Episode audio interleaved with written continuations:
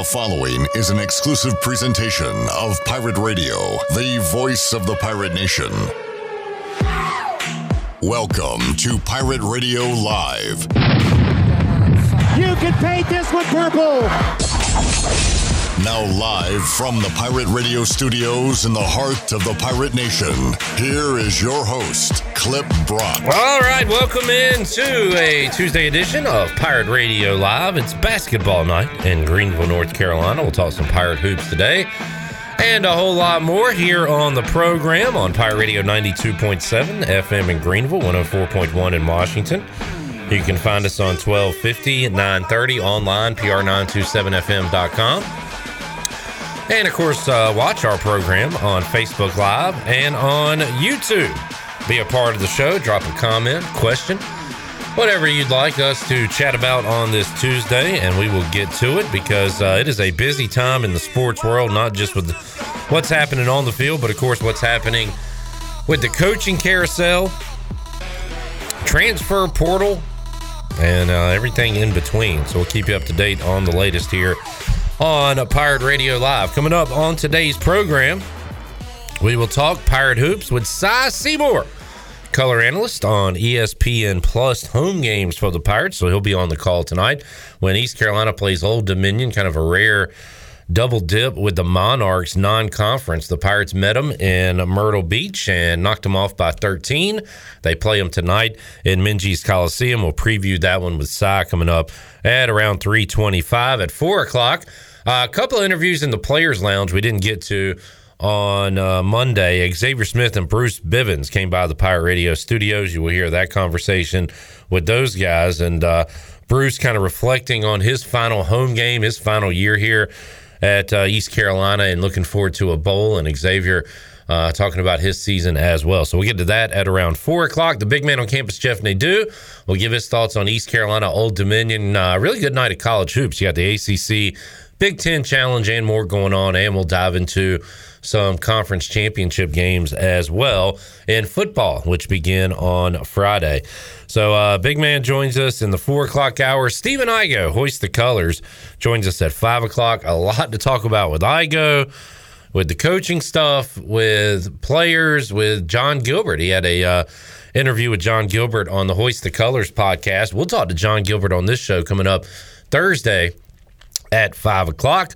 Uh, but Stephen Igo was able to talk to him on the Hoist the Colors podcast, and we'll go over some of those uh, news and notes that came out of that, including uh, Igo's question about, you know, has the school reached out to Vince McMahon? And uh, that was a good question because it's always brought up, and John Gilbert had the answer. So uh, we'll talk about that with Igo, make some picks, and uh, some other nonsense coming up at five o'clock. Uh, we got Shirley Rhodes, Chandler Honeycutt producing today's program. Hello. Hello. Hello. I wonder if uh, how Corey Glore is transitioning into basketball season since the Green Wave are not going bowling. Hopefully, well. Well, Dio no. He's doing well. hello. Hello. Uh, good to see you fine folks. Uh, I tell you what, we'll start with the coaching carousel. Chandler, do you think Mike Houston will go to Virginia Tech? No, Why not? because it looks like they might have a guy. I don't want to pry, but They know a I guy. I saw your tweet. They got a a good one. guy. They got a guy named Pry. I just see the frustration on your face when you said I saw your tweet. Did, how, how much do you roll your eyes when I either A talk or B tweet?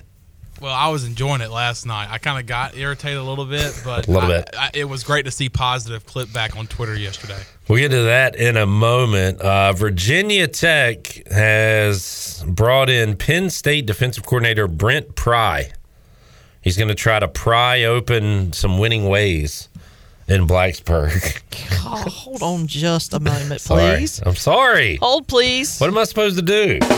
I don't know who the hell Brent Pry is. I got to say something. Who the hell is that? This is a nothing burger. This is a nothing. Oh, burger. sorry, that was yesterday's show. Uh, so good news there, Pirate fans. If you were worried about Mike Houston heading to Virginia Tech, there are still uh, several openings out there in the college coaching world. How about uh, the big news yesterday after we got off the air? about LSU's next head coach. And we are, I'm going to try to get Matt Trent on the show, formerly of WCTI 12. He now works in Baton Rouge uh, for a TV station. And uh, we're going to try to get him on tomorrow. And that is when the press conference will be welcoming in Brian Kelly. Crazy. Now, Brian Kelly's name wasn't out there anywhere uh, as far as what I saw. And why would it be? He's the head coach at Notre Dame. They Eleven a- and one. They're looking. They have an outside shot at making the college They're football looking playoff. out from the outside into the playoffs. yeah, So I mean, what if this team actually finds a way into the playoff and they're Brian they're Brian Kellyless? yeah. Like there's no Brian Kelly on the sideline. I, uh, that's just that is weird. Uh, looking forward to. Uh, I don't know. Maybe he probably won't say much of anything at his press conference other than the normal rah rah stuff. But why leave Notre Dame for LSU? I, I I don't know the the money situation there. I can't imagine that. And, and Troy said yesterday LSU uh, probably could pony up more than Notre Dame. But man, that is Ninety-five million, I think I saw. he is the correct? winningest coach in program history there at Notre Dame, and uh, will take over in Baton Rouge as uh, Ed Orgeron out there. So uh, that was a shocker. The Lincoln Riley deal that that was a shocker too because he had been connected to LSU and not necessarily to USC. So uh, a couple of surprises here, and and it just opens up. Now Notre Dame has a spot to fill. Now Shirley, I don't know what you were looking at. It could have been a random Joe. It could have been a a, a viable source. But what name did you see attached to Notre Dame earlier? Oh, you forgot it? I remember it. It can't be right though. I saw Urban Meyer. Okay, that makes a little more sense. Which Urban Um, Meyer, Shirley, you told me earlier today you saw Adam Gase's name. No, No, no, no, no, no, no, no, no. That um, sources say that he was willing to listen, Okay, well that's funny too. And I was like, "There's no way Notre Dame is would even sniff in his direction." No. Oh, so he did a. So, uh, hey, he look, did a. I'm yeah, I- here. I'm willing to listen to what you have to say. No, nobody cares. nobody cares. Go back into the little hole you dug yourself into and stay there. I think he should go back to Miami. No. so I got a I, I got a buddy who is a big Notre Dame fan, and he was wanting their defensive coordinator Marcus Freeman to become the next head coach. So, Well, to the problem is- promote from within. But it, I, I'm seeing that, Freeman might go with Kelly. and also Tommy Rees, the offensive coordinator, former quarterback. Tommy Rees, I remember him. uh, Tommy Rees, the offensive coordinator, well at Notre Dame at right now, but uh, he could be heading to Baton Rouge with uh, Brian Kelly, as, along with Marcus Freeman, the defensive coordinator, and Marcus Bless you. Freeman was the defensive Bless you. coordinator for the Cincinnati Bearcats, uh, I believe, a year or two ago. Um, Look at you. Over he there. also won. uh, my buddy um, Notre Dame fan wants. He said he wouldn't mind Luke Fickell, but now wh- how Of weird would that, how weird would that be? You know, Well, back to back coaches coming from Cincinnati. Ah, good point. Uh, Fickell is a Midwest guy. The, the thought is like his dream job would be Ohio State, which is not opening up anytime soon unless Ryan Day decides to go elsewhere. Maybe Day goes to Notre Dame and then Fickell goes to Ohio State. There's some dominoes for you. Um, This is fun. are we and we don't know what's happening behind the scenes but i wonder how many of of these schools have reached out or looked into fickle is fickle too focused on what's happening now and maybe that's why he's sticking but but we've seen coaches the complete opposite of Brian Kelly. I don't know. Uh, I just I haven't heard his name mentioned a lot with these jobs. Then again, I'd never thought Brian Kelly to LSU, and I didn't think Lincoln Riley to USC. So we could wake up tomorrow and see Fickell to Notre Dame is a done deal. You just you never know. Well, it, it wouldn't surprise me if it did, just simply because look at the, the run of success he's had at Cincinnati. If he takes the job at uh, Notre Dame, it, it- the the ceiling is a lot higher in terms of making it to the college football playoffs. Look how hard it's been for Cincinnati to even be included into the college football playoffs. Two perfect regular seasons, and there's still I mean, what more can still you not do? A guarantee in this year, although it looks like. Uh, if If you had to bet, you would take Cincinnati making it at this point. Right, but what I'm saying is, I- Jonathan, uh, you know what? I should appreciate this. This is I was. He says it's fickle, too fickle to consider the Notre Dame job. Oh wow. hold please. Yeah, I mean, if I'm gonna say bad, dumb jokes, the people should be able to as well. Good job, Jonathan. Okay. Carry on, Shirley. Oh no, I was just going to say. I mean, what more can you do at Cincinnati? I mean, i- i- you know, what reason would you have to stay unless you thoroughly enjoy Well, where they're going you to the Big Twelve. well, it's yeah, the Big Twelve. yeah, they're going to the Big Twelve, but that doesn't guarantee that they're going to be able to get into the college football playoffs again. There are no guarantees in life, Shirley. You're absolutely right. Here's uh here's one for you, Chandler.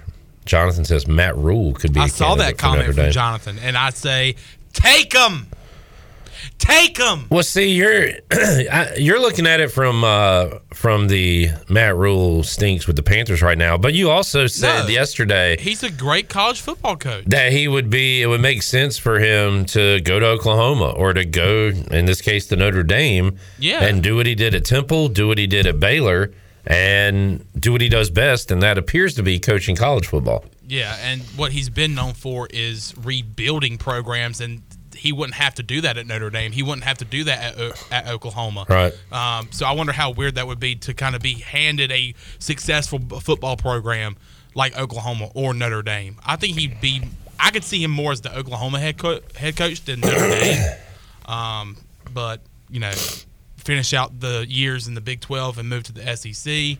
Um, with Oklahoma, I don't know. We'll see. This coaching carousel, I think, is just getting started. I think it's when it comes to inter- you know interesting moves and stuff like Well, that. as long as uh, big jobs are out there, then yeah. And Notre Dame is one of the top. Although, what did we say yesterday? One man's trash, is another man's treasure. Every job could be looked at as a stepping stone, and Notre Dame in this case is a stepping stone to get to LSU. yeah. How nuts is that? It is crazy to go from eleven and one as a head football coach to go to a program that just finished six and six is. Uh, it just makes me scratch my head. I mean, yeah, the money's right, I guess, and I mean, but Notre Dame has to be sure they have enough to match that. I would think so, but I, I guess look, it, it- maybe it's like this is like college. This is like our, our video game college football game more than we think. We we uh, we play the dynasty mode. We win a championship. We got a top recruiting class, but you know what? We're kind of bored. We want something new. Is it good that Matt Rhule is trending on Twitter? I think that's good for you. That can only mean good Look, things I wish him success, and it would be bad for me to wish him to be the Carolina Panther head coach going forward because that means I would want him to fail because he's going to fail as an NFL coach. right. So I want him to succeed. He needs to go back to college, you know, and, and, and succeed there. All right. Uh, I'm just saying. I know. I know. I know what it's like to not want your pro football coach. I've had several of those in my lifetime. But I wish him well. And I want him to succeed. Okay, we got it. You want Matt Rhule to succeed. And to do that, he needs to leave To the leave. Panthers To get the hell out of here and succeed. and succeed. It's like a tough love message, you know? Like, Right. it's time you go out there. Joe Dooley has had to do it for a few athletes of Who? his. Joe Dooley. Joe Dooley? Yeah. Joe he, Dooley? he's- he said, hey, look, kid, look, if you stay here, you're not going to get playing time. Go somewhere, and I'll give you a good recommendation to go somewhere and be a star, to be a starter and succeed. Give me an example. Get the hell out of here and succeed. All right. Uh, coaching carousel rolls on. We'll probably have more news for you before we leave this program at six o'clock on this Tuesday because, uh, again, this thing moves very quickly. Um, so I think that's it for that. Redbeard says this is the first time a coach has left Notre Dame for another college. So I guess what they've Yes, either been uh, fired, uh, maybe gone to the pros. I think Wasn't they that the said it was situation in Oklahoma? 1907 was the last time a coach had left for another college. And he, he went to Wisconsin because I was actually looking that up. So what did Holtz do? What was his uh, timeline? I don't know. Lou Holtz, Notre Dame, ninety six, and he at then I guess State? he just what retired and then went to South Carolina after Notre Dame. Uh, I don't know unless Yeah, yeah, he did the whole uh, boxer thing. He retired and then came out of retirement to go to South Carolina, where he did not do very well. All right, there is your coaching carousel update. Uh, where does Mike Houston fall into this? Well, he did say on his radio show last night, and uh, Igo had talked about this with John Gilbert that he is working to um, get an extension and uh, a new contract to keep him here in Greenville. And I think that is a good thing. Maybe we should bring Ellerby in to talk about contracts and extensions. He has a lot to say about that. Uh, but now would be a uh, pretty rough time to lose Mike Houston with what he's built over the last three seasons, and you finally start to to see the winning ways this year. And it would be tough to lose him, but you got him back next year, and this stable of players. And I heard him say last night just how young this roster and this team is. Uh, it certainly does feel like they're building towards something. And look, we talked about it yesterday. East Carolina should be ranked if Cincinnati and Houston are in the league. East Carolina should be with Dillon Gabriel even like preseason third next year if everybody returns, right? Absolutely. I mean, why, maybe why not? maybe you put UCF ahead of them just because of history, but I don't think you put SMU ahead of them. I don't think you put Central Florida ahead of them. I think East Carolina is going to be third going into the season next year in the American, and then if they have another good year and Houston and Cincinnati bolt, like East Carolina could be set up to be the best team on paper in the American. That is a pretty pretty big rise in uh, in Mike Houston's tenure for what he's been able to do. So we certainly want to keep him around here and keep the winning going. All right, um, let's see what Facebook Live's talking about. What you talk about Facebook Live? Pirate Radio says I used that joke last week on PRL. Who's Pirate Radio twelve fifty and nine thirty? If someone's taking credit for a bad joke, It's not me. I'm going to assume that's Troy D. Speaking for uh, Pirate Radio. Okay, hold please. okay. I said that first.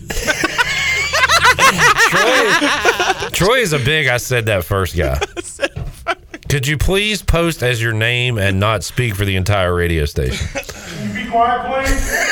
Thank you. Thank you, Malcolm. Sometimes you got to let them know. Um, Robert out of left field saying, and just like that, Cam looks down at the bench. Heard that yesterday. Says, "I'm back." I heard that. We already said that yesterday Hey, too. We Troy's already gonna- said that joke. Troy's going to come in on here and say I said that yesterday because he did. He's Troy's the one that said that meme.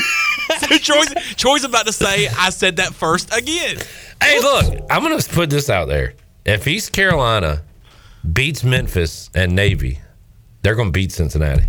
You heard it here first. you heard it here first. I already said that last week. All right, anyway. I don't like cocky clip. Hey, we got a new. Uh, Oh my god. When I start ranting and raving, now, uh, Chandler, you don't even have to speak. We'll, do, I don't like cocky clip. well get used to it, pal. Cocky clip. Because I'm here to stay. Because all my teams win except the Hornets. They lost They lost last night. two in a row. Two in a row. Two in a row. Saturday to the worst team in the NBA. Uh, Jonathan says he did not mean to steal Troy's thunder. You know what? Hey, look. Hey, look, the thunder happens, rolls. bro. Thunder, Just- thunder is st- stole. Just assume that if you use a joke or a phrase or any sentence that Troy has said it before It you, potentially was said first by Troy D. there's a good chance that Troy said it first. If not, he thought about it in his head. so, and all that. Yeah, that's right. He's he's all about thoughts and feelings this year. he needs to get those patented. So when people use those jokes and phrases, Sue him. he could sue them, Yeah. take them to the bank, baby. All right, it is championship week. Chandler, what game are you looking forward to the most? You got, Well, I tell you one thing. tell me three things. Okay. One, All right. I Pittsburgh, Wake Forest. First of all, because is no, and I'm not saying that's my favorite. Get your thoughts straight. Championship week. I just think it's great to not see Clemson in the ACC championship for the first time in what five, six years. yeah. Um, really excited to see what Wake Forest can do against Pittsburgh. Pittsburgh's really good. Their their quarterback Pickett uh, is a really good quarterback. I did take Syracuse plus 12 and a half over the weekend, thinking that they could do something at home. Pittsburgh is just too good, and uh, their their defense is really good as well. But uh, Wake Forest uh, is a very exciting. They they plummeted BC over the weekend, and state fans with that wild wild win on Friday night against the Tar Heels. Wild, wild win. They needed BC to beat Wake Forest. I really didn't think that was going to happen, and it surely did not happen. Uh, Wake Forest throttled BC. So I'm really excited about the ACC championship. We have Baylor, and in the Big 12 championship, we have Baylor and Michigan. Who do we have? Who do we have in the Big 12? Well, first of all, Michigan or Michigan State, not uh, they did not get the Big Twelve invite. They're still in the Big Ten. Oklahoma State, Big tw- Big 10. Chandler. No, Big 12. Chandler. Big 12. Chandler. No, let me get my thoughts together. All right. Let's do a on-air timeout. We're not going to take a break, No, no, no, no, no, no. All but right, just so- a quick break from the show. All right, so Uh, Baylor, Oklahoma State. Big win for Oklahoma State over Oklahoma over the weekend. I talked about it yesterday about how great of a college football Saturday it was. Oklahoma State and Oklahoma was one of those football games. Um, excited about that one. Okay, all right. Can I just interject for a moment? Is it weird that Pittsburgh has a quarterback named Pickett, which is not a great name for a quarterback? And they also That's had the kicker Blew it. named Blewett. Yeah. Very unfortunate. How crazy is that? Do they have a receiver named, you know, Michael Droppett? or a Oh, please. a middle linebacker named Harold Mistum? Have you been thinking about this ever since I mentioned Pittsburgh? Yes, I've had my hand raised the whole time, and then you started going on about how Michigan was in the Big 12. And And- the, the Big 12! And I had this great point to make about Blewett and Pickett, which Troy D's probably already said. He's already said that. He already said it. and now I'm too late because you, you just kept going on and No, on. No, but that's that's a good point. They did have a kicker well, I'm a good pointer. You point things out really well. I'm a good pointer. yes. Chandler, uh, you point things out like no one I've ever seen. I kind of I like that you went a little tad off the uh, the path here that we had set up, and instead of jumping to Georgia, Alabama, Ah, you went to those games. nah. Um, what are the rankings going to look like tonight? Michigan's in uh, with Cincinnati, and well, Alabama won, so they're still in. But it matters I like think Alabama should still be out. why? Barely beating a six and five Auburn. Yeah, they won on the road in a rivalry game. Come on.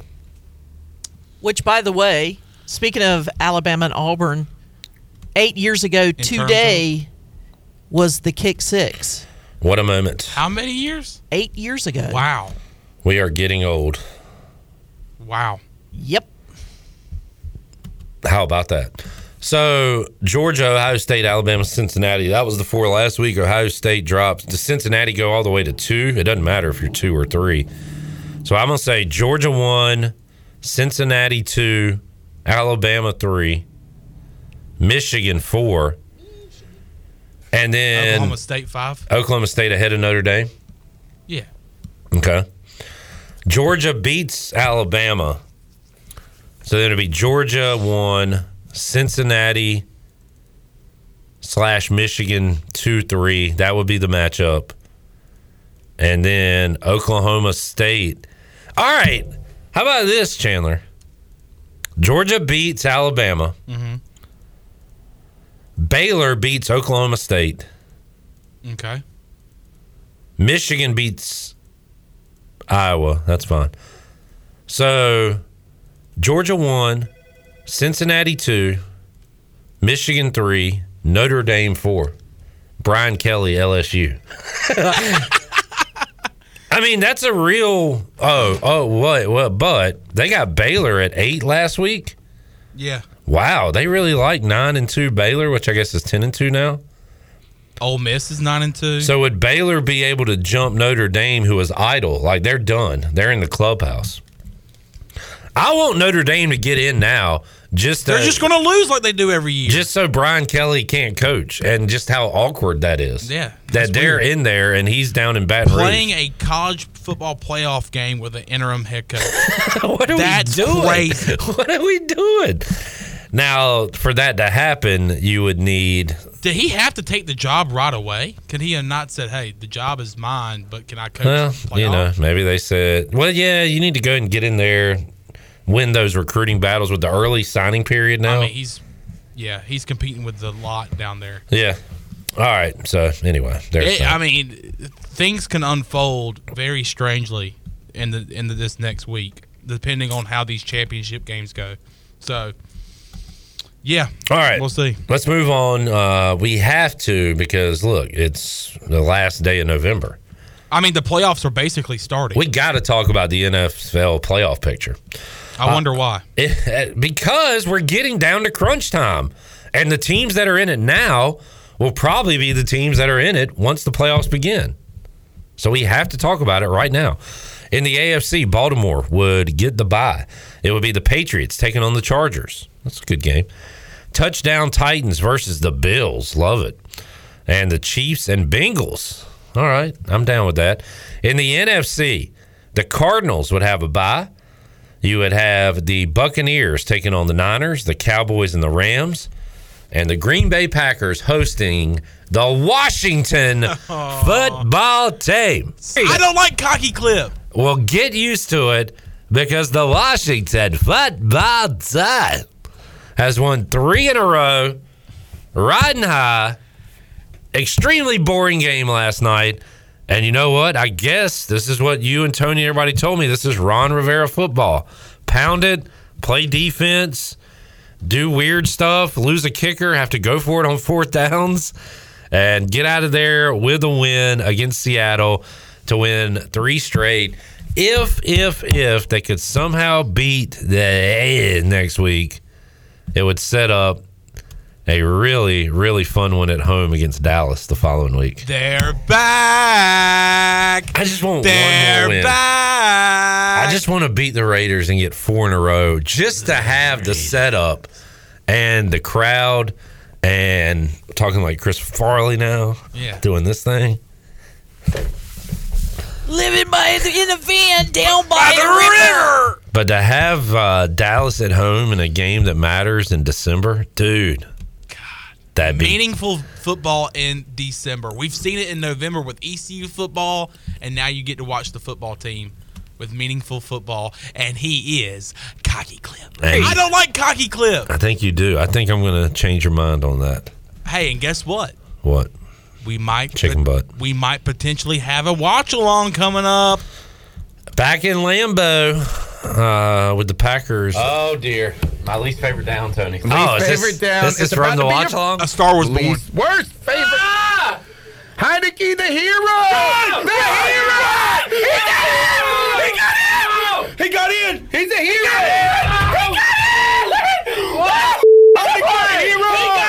He got in. He got in. That it was either somebody being murdered or Taylor Heinicke running in a touchdown in the wild, sorry, super wild card weekend against the Buccaneers, uh, which will have another super wild card weekend. Although I think this year aren't they doing like a Monday night playoff game? I don't know. Because I was I I, I You're not uh, following the playoffs picture, Chandler. Why would I? Why would I? Why wouldn't you? I was last week. ESPN. hey, it's week to week. Like next week, I might not be following the playoff picture. ESPN to broadcast uh, Super Wild Card Weekend's Monday night game for the next five years. So yeah, Well, I'll tell you what. I'll tell you what. I'm going to guarantee something right now. The Panthers will not lose this week. Well, that ain't edge. They will not lose. All right, good for you. The nobody cares about the Panthers. It's all about the team, buddy. Cocky clip. The team, changed. I don't like cocky clip. Superman is dead. We killed him. Superman's dead. Superman. It's got that song that's stuck in my head, man. Uh, the Pirates are five and a half point favorites tonight at home against Old Dominion. We'll talk about it with Cy Seymour when we return on Pirate Radio Live here on a Victory Tuesday. Something else we got to do, Shirley. Oh yes. We got to start talking treasure chest. Why Treasure yes. chest. And once again, our treasure chest is filled With goodies. Would you say to the brim? to the absolute brim with awesome prizes. Thank you for that extremely long sentence. I was trying to, I was trying to make a joke, and then, then it, like as soon as I was getting ready to say it, I was like, mm, may not be appropriate. Skip that. Go to the next one. Nice self edit. If you look at your calendars, everybody pull out your calendars. I'll give you a moment. Discuss amongst yourselves.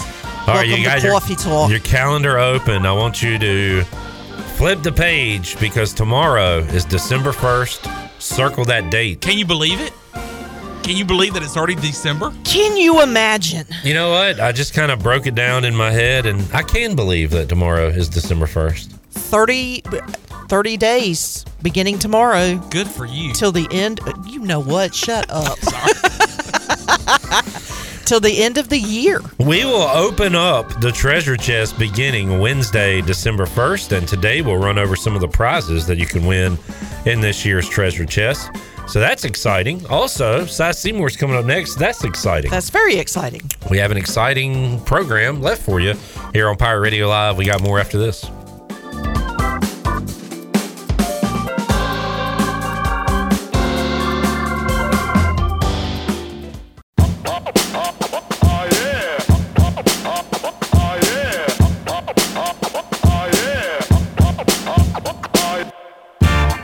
You're listening to Hour One of Pirate Radio Live. Do you need custom t shirts, apparel, or promotional items for your business, organization, or event? Keep it local. Print it local with University Sportswear. Contact them today at universitysportswearenc.com. Now, back to the show. Welcome back. Are you in outside sales and looking for an opportunity to increase your earning potential? Well, Copy Pro has been in Eastern North Carolina for over 45 years and continues to grow each year, and they are in need of more sales professionals with a desire to potentially make a six figure income.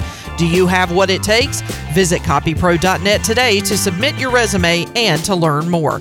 Now let's head back in to Pirate Radio Live. Here is your host, Clip Rock. Alrighty, Steve Hill's calling his treasure chest shot this year.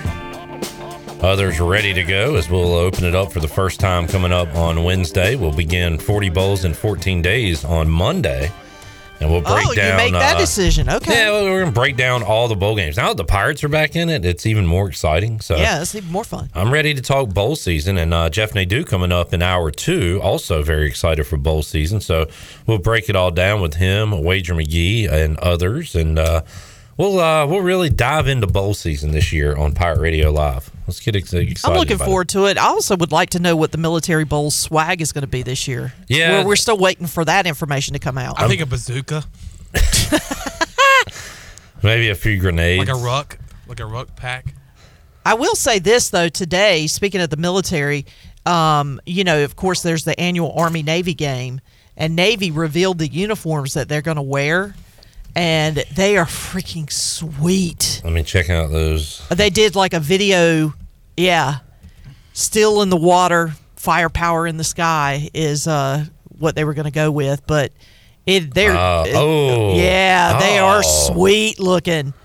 The star on the helmet looks pretty Oh, awesome. uh, and some of the helmets are. It looks like they have uh, fighter jets airbrushed onto the helmets. It it if you if you haven't seen it yet, uh, go to Navy Football's Twitter account. They uh, they have like a little two minute video that they did, and it it is sweet. they got a player running on a runway, Yeah. hanging out on a uh, aircraft carrier.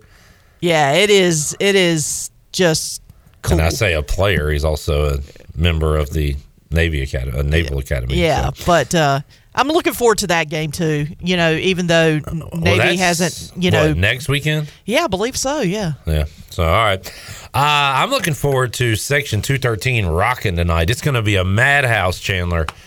As we'll be in Minges Coliseum watching the Pirates take on Old Dominion for the second time this year.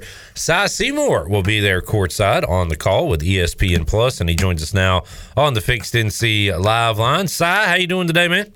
Good, Cliff. How are you? Everything going well? Everything's going well, and I know you're busy this time of year. I know you're wrapped up in basketball, so I do want to inform you, just in case you you weren't aware, uh, the Dallas Cowboys lost uh, last week, and also the Washington football team won. And if the playoffs started today, Si, our Washington football team would be in those playoffs. So I don't know how much you're keeping up with it. I just I just want to inform you on that.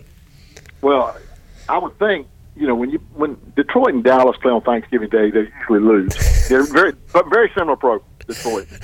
I like that you're putting Dallas in the category with the lowly Lions. I like that side. Uh, but man, I got to tell you, and th- this is this can be said for ECU football for for anything. But man, I, I, I have given up on Washington, you know, hundreds of times in my my football watching life, and I gave up on them this year, side. But man, they've reeled off three in a row. And Ron Rivera, when he was at Carolina, every time he his seat would get a little warm, he'd start reeling off wins, and it looks like that's what he's doing with Washington right now.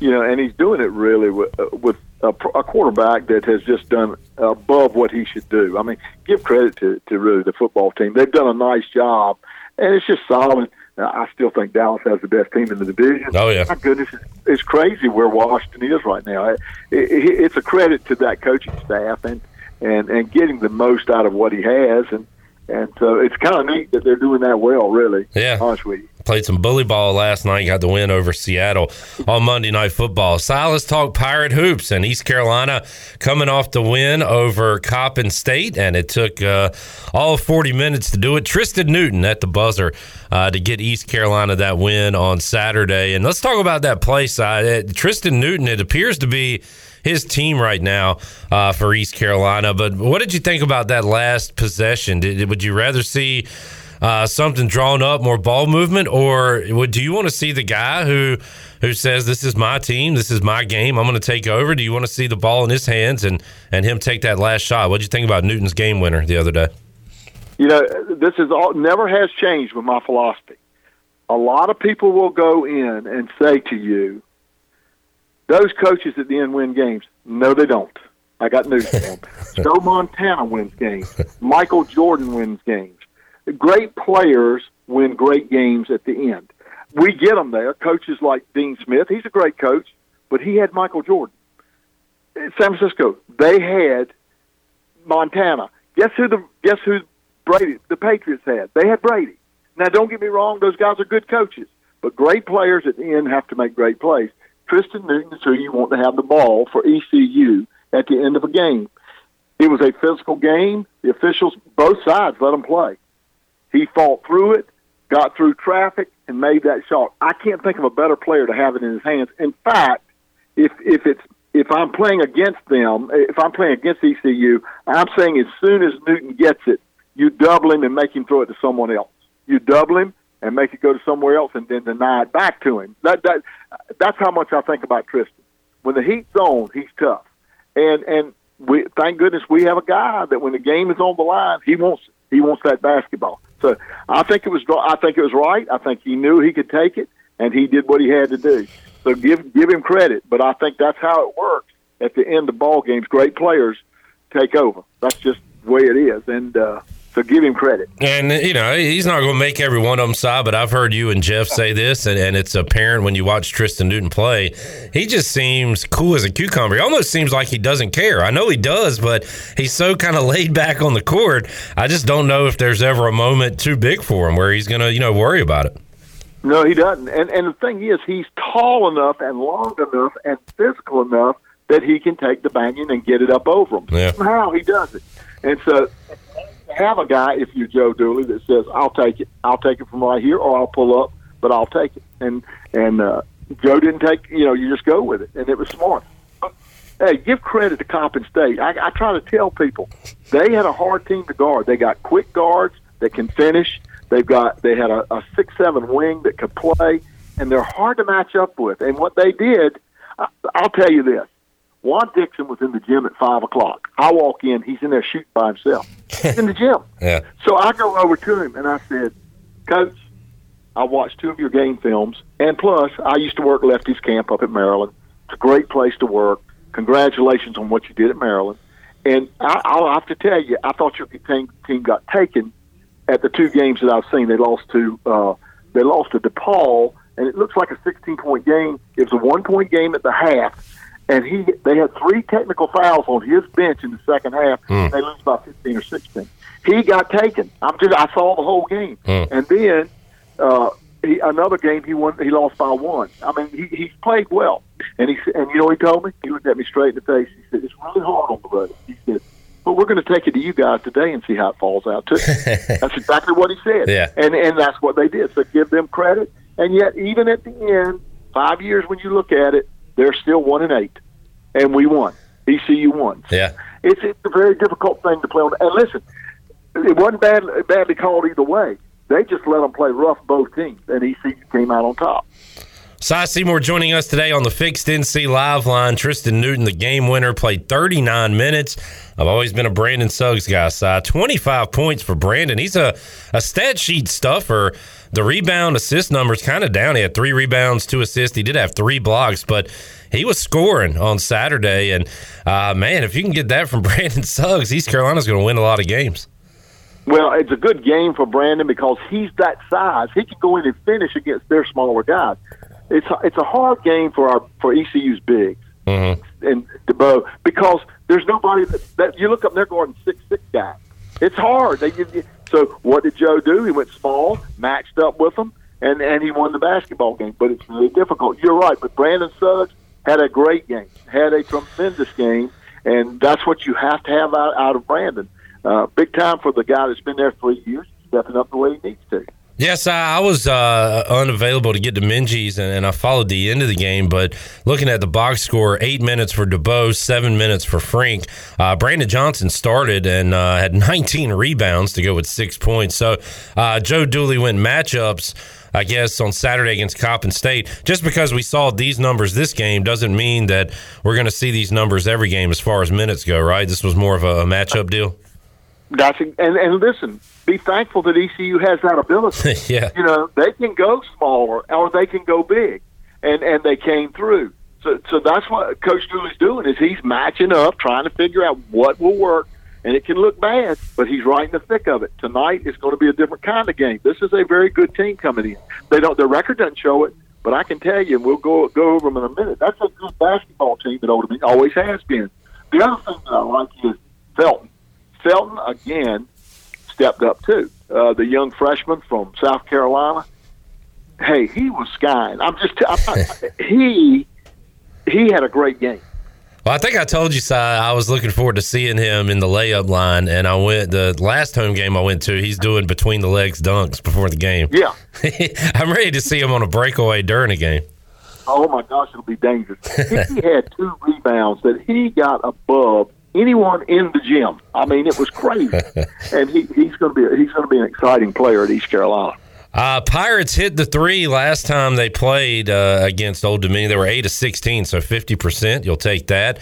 Uh, J.J. Miles had three of them. Felton actually hit two threes in the win over Old Dominion earlier this year. The Pirates uh, were able to get a lead and uh, hold a lead in that game. Pirates were up double digits at the half side. Old Dominion made a run, but I don't think they ever got within five points. And and basketball is a game of runs, and you kind of expected Old Dominion to come back and tied, maybe get a lead. But credit to the Pirates that night uh, in Myrtle Beach. They were able to to hold off Old Dominion and really control the game wire to wire.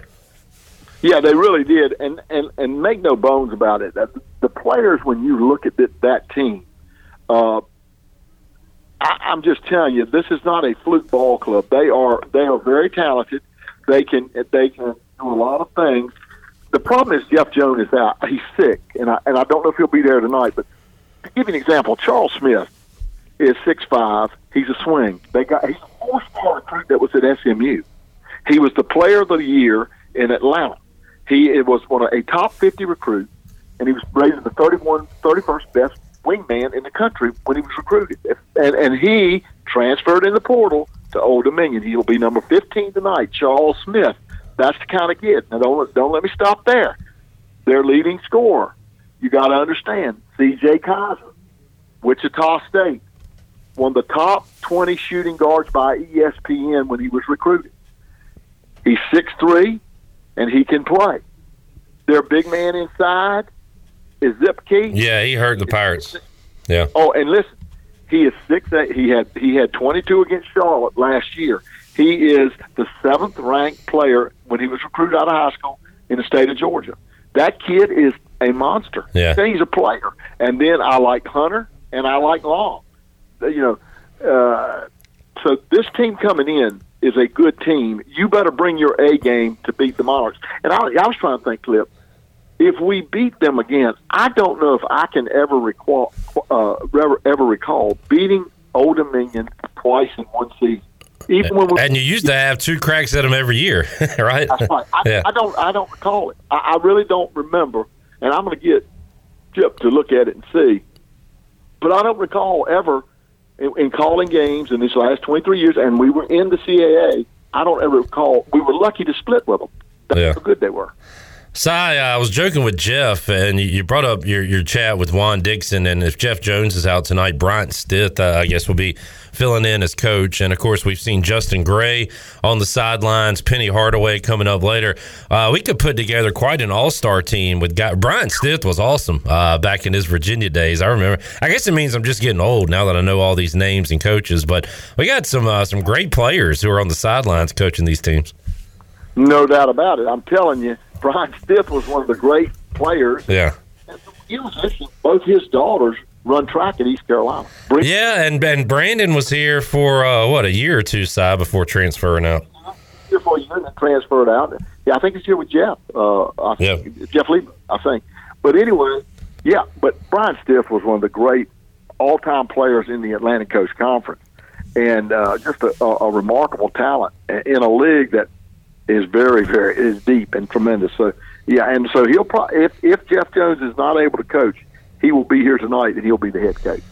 Cy Seymour joining us. He'll be on the color analysis tonight on ESPN Plus, so you can watch and listen to Cy. Cy, how's that uh, going for you so far? How do you like your new duties? Any any different uh, other than not being with Jeff, of course?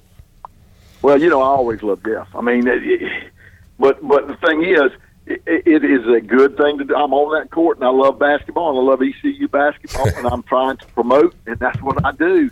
And uh, we'll continue to do that. And uh, like working with Patrick, he's a, he's a, he's a lot of fun. He loves ECU, and he loves basketball. So it's a, it's a great opportunity, and we get to see some faces or get to get in front of people. uh, Just another avenue for people to watch a ball game of ECU. Yes, sir. So, so anytime, whether whatever whatever it'll be, do I miss Jeff? Sure I do. And Mike's doing a great job over there, tickled to death. Uh, he's working with the best in Jeff Charles, and and but I enjoy what I'm doing. It work it works better for me uh, to be able to do that. Pirates have an interesting stretch here as they wrap up the non-conference season. Old Dominion at home, Gardner Webb at home, North Carolina A and T at home, and then they'll go out to Charlotte. A great day of basketball, and uh, that's uh, an early tip-off time, a 1.30 tip-off time on December seventeenth against Liberty, and they'll play their finale in the. Uh, non-conference schedule against Southern Miss, which I like that game. So I like. I wish we could see them back on the football field again, but I like that uh, ECU Southern Miss basketball game. But uh, I like the the uh, the wrap up here to this non-conference schedule. You got some some good opponents. Yeah, you're right. I mean, you know, Southern Miss is Southern Miss. We know what Liberty's been doing with their basketball program. These are difficult contests, and uh, and of course, we know that Gardner Webb will come in well coached. I mean, their their their coach is a guy that we know that used to coach with us. So Yep. that's another good game. And A and T is good. I, I scouted them last night against Grambling. They won. They look good. They've got athletes. I mean, it, it, nothing's easy. It, in, and you you know this now in college basketball, it is so there's so much parity. You don't know week in week out. Whoever's hot has got a chance to win. I mean, Navy beating Virginia. It, you know, it used to be unheard of. It's crazy. So you, you don't know uh, from week in week out who can win that basketball game because the talent is all over the place. There is a, uh, and I believe it is Jon Rothstein who always tweets it out when there's a a buy game when a team brings in a smaller team to their gym and loses. And I saw one the other day, Si, the uh, the Academy of Art. Uh, knocked off UC Davis, uh, the Academy of Art in uh, San Francisco, California, and uh, they knocked off UC Davis. And, and I just see these tweets every night of these schools I've never heard of beating D1 teams. So it can happen. Hell, we've seen it in Minges happen to our Pirates from time to time. So that's why you can't take any one of them for granted. Just think if the Academy of Art had added drama and music, win national championship. I mean, it is really something. That's, that's what I'm saying. Just cannot tell. Yeah, and, and side, and you mentioned all these guys that were highly recruited out of high school and everything with the transfer portal. You never know where these guys end up, which is why good for you, good on you for doing all this research, finding out how the heck did these guys get to Old Dominion? How did these guys get to you know A and T? And uh, and now you've got players spread all over across the country, which I guess it explains the parity in college basketball. Exactly, and, and, and Clip, it's like we try to say all the time. All it takes is one or two kids, and you can Right. turn that boat around. Yeah. Uh, football's a battleship. This is a, this is a speedboat. You turn. you get two good ones, you can turn your program. But football, give credit to Mike Houston. He's moving that battleship, and he's turning it, turning it, turning it the right direction. And it's hard to do. And and give him credit for turning this ECU program around. He's done a great job, and, really happy for their season and what they've done. Yes, sir. Looking forward to the Military Bowl. Just waiting the opponent's side. It's going to be fun to see East Carolina back in a bowl game. All right, we'll wrap it up here, Si. Give me a key or two for tonight. What do the Pirates need to do well to get the uh, season sweep over the Old Dominion Monarchs? Yeah, that, that's what it would be is a season sweep, and it's not going to be that easy to do. I think you have to really uh, control the offensive glass. Uh, they're plus 19 on the season against uh, their opponents on the offensive glass, and it's called so aggressive inside. Uh, I think, like you said, I think RJ has to play good, and I think BJ Brandon Johnson has to play well for ECU to win it. And then I think you have to, you have to get out and run against this team uh, Old Dominion takes the place of Terry Holland's Virginia teams. Jeff Jones played for him. They like to play deliberate, smart, keep control of the basketball, keep it in the 60s. And if you can get out and run and, and get the transition game going, you get out of what they really want to do. So that's I think that's the three keys that I look at tonight. So I have a great call tonight, man. Always enjoy talking hoops with you, and uh, we'll talk to you again soon. Uh, hey, listen, and thank you for keeping me up with the uh, Washington football team. Yes, I sir. appreciate it. Washington won, Dallas lost. That's what you need to know heading into next week. I, I want to talk to some people. Do you know Greg Pierce? I know him well. Okay, I might say something to him. If you see him, see if you see Brian Meador, Brian Bailey, uh, just give them an update in case they're they're wondering. I I will give them that update. I certainly will. I, I brought up the other day, did, did Greg actually know uh, John Madden? And he walked away. I, I, I, well, he just walked away, wouldn't speak. So I, I- I don't know. We'll handle it the best we can. Si, you're the man. Thank you, and uh, we'll talk soon, man. All right, buddy.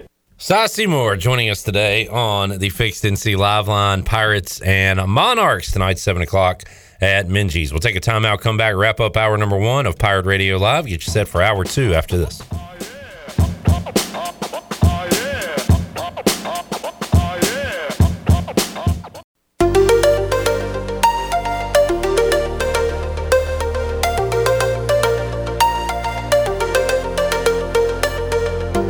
You're listening to Hour One of Pirate Radio Live. Do you need custom t shirts, apparel, or promotional items for your business, organization, or event? Keep it local. Print it local with University Sportswear. Contact them today at universitysportswearenc.com. Now, back to the show. Welcome back from Sales to Service. Greenville Auto World has all of your vehicle needs covered. Shop all of their inventory now at greenvilleautoworld.net. You're also looking for someone to service your vehicle, they have a full service and repair facility.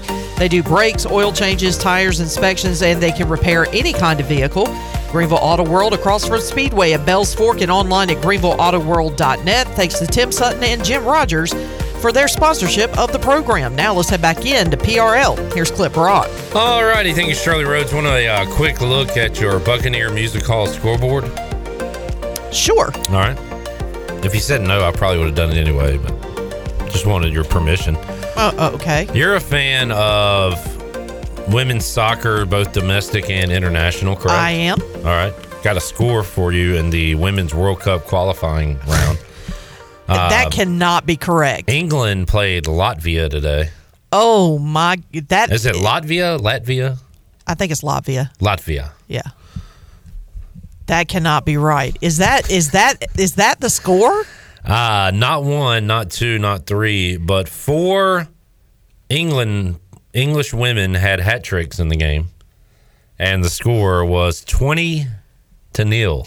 I have never, seen a score that high in soccer. I mean, That's a good old ass whipping, chap. And that, my friends, is the T. that is the T. I was. I think say, the highest I've ever seen was I think the United States scored in a in a World Cup qualifier. I think the United States in the World Cup scored 13. Uh, it was the first team that they played in the World Cup this past this past uh, season at session this past World Cup. Um, I was gonna say they should have a running clock, but they actually do have a running clock. They do. The, the clock never stops. You get bonus time at the end, gets tacked on at the end for any kind of stoppage of play.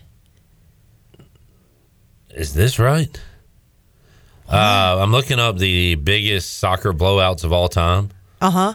And in 2002, um, AS Adema beat Stade Olympique 149 to nothing.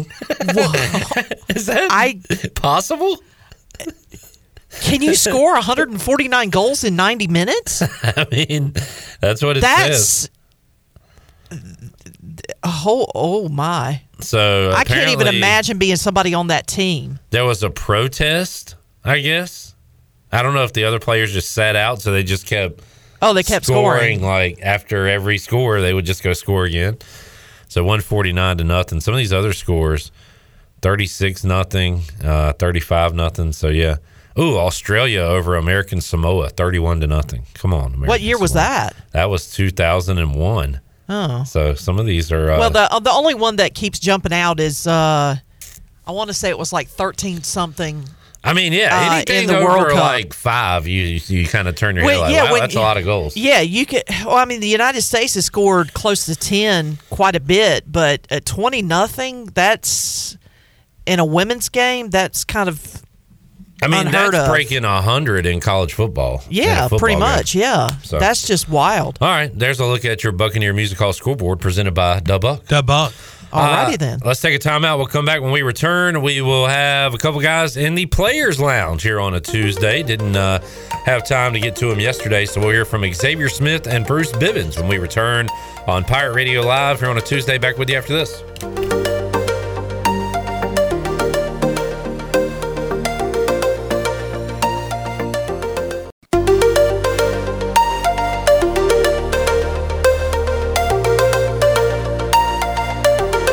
You're listening to Hour 2 of Pirate Radio Live. Save lives, be a hero, and make $700 your very first month donating plasma at Grifols Biomat USA.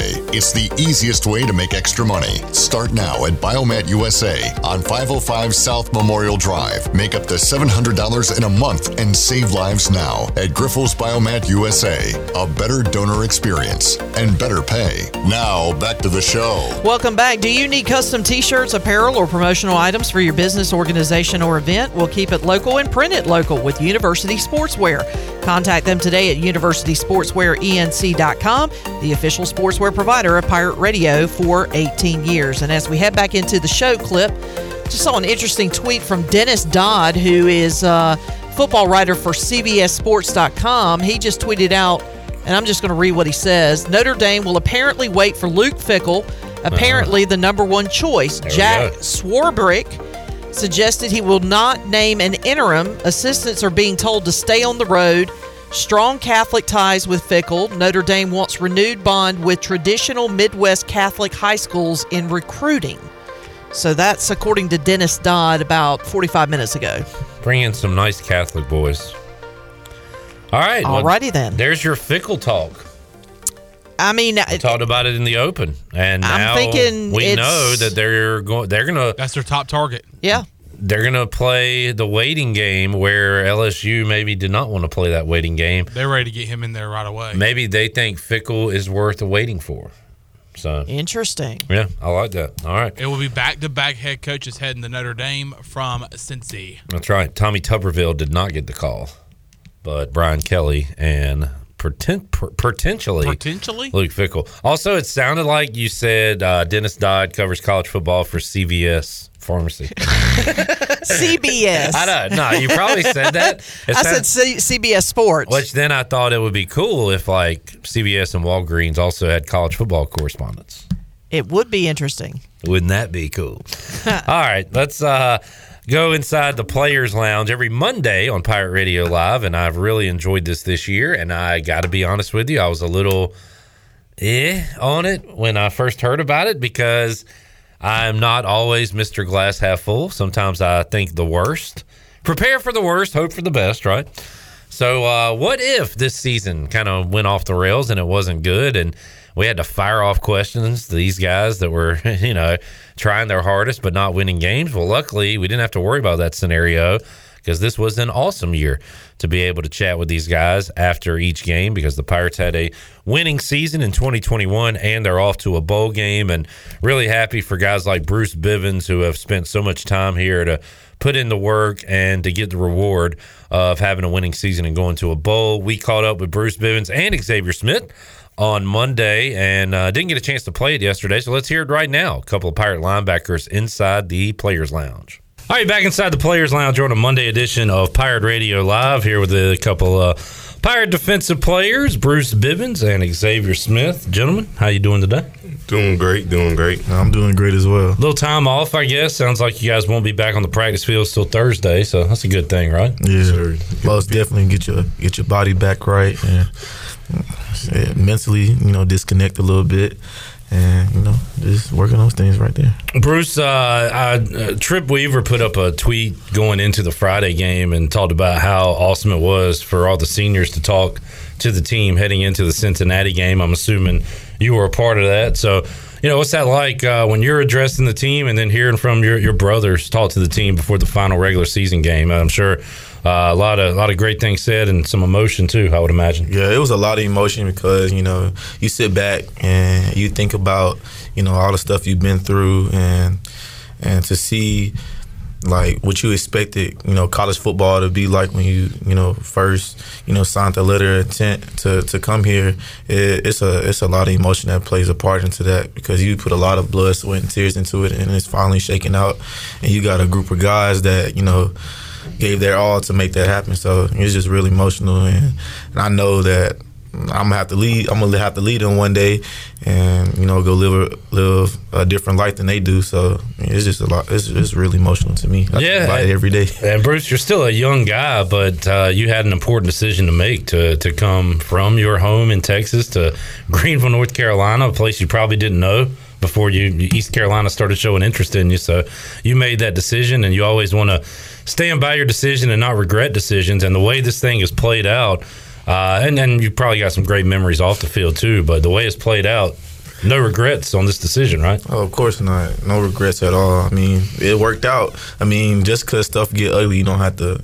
You could. I mean, you don't have to just leave. You could just just trust the process, and things will work out the way you you plan for it too. Xavier, when you go into a season, like as a fan, we look at it and we say, "All right, win, loss, win, loss." We do that when we look at the schedule. Mm-hmm. Do you set I'm sure you said individual goals, but like team goals heading into 2021. When you look back at it now, did you accomplish those goals? Did you exceed expectations? Not, you know, how do you feel about the 2021 season?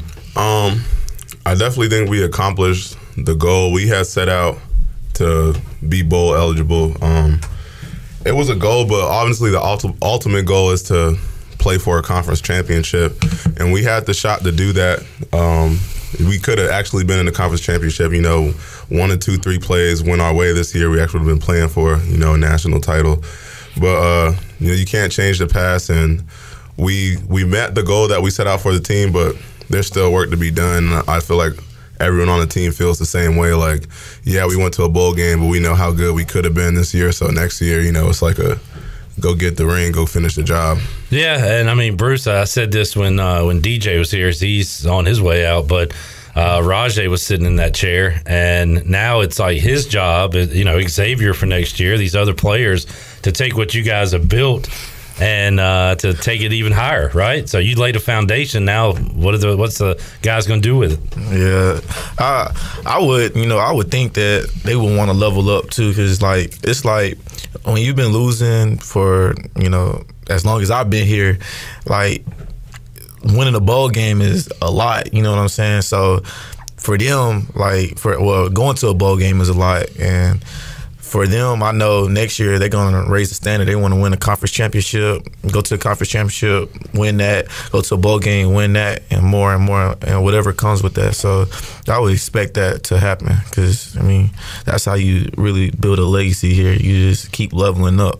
Xavier, I guess in the past few years at this time, you're getting ready for like you're you're relaxing, then getting ready for winter workouts. I guess now you're building up to a bowl game all the way at the end of December. So still a lot of practice time, a lot of time around the team. Like, is that exciting to experience something different and new this year? Yeah, it's definitely super exciting because you know none of us ever experienced this, so like it's new to everybody. So like we're still like questioning like what happens. Like we don't know the practice schedule. Like graduation around the corner, how that's gonna work. And it's December 27th. How is Christmas gonna work? So like it's super exciting. You know, I'd rather spend the time with my brothers, but like it's just new to everybody. So like we're just like kind of confused and like anxious to see like how everything's gonna play out and like what's to come with it. Yeah. So the game's on the 27th, the Military Bowl, 2:30 kickoff. It'll be against the ACC opponent to be named, but uh, there are some options out there in Virginia, Virginia Tech, North Carolina, BC. Is there a team you you want to see, or does it matter to you? Uh, have you looked at the potential opponents? Yeah, I seen them on. Uh, whoever gets selected, you know, we're preparing from like a, any other game this season and get ready to play. Yeah, I feel the same way. All right, no choice on that.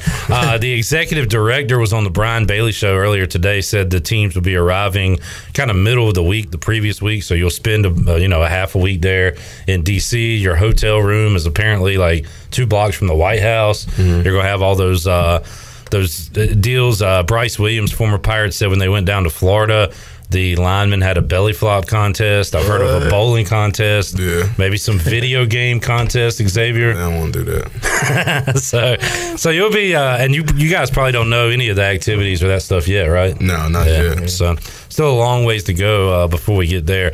Question about uh, Cincinnati. So they are, if they beat Houston, should be in the college football playoff, playing for a championship.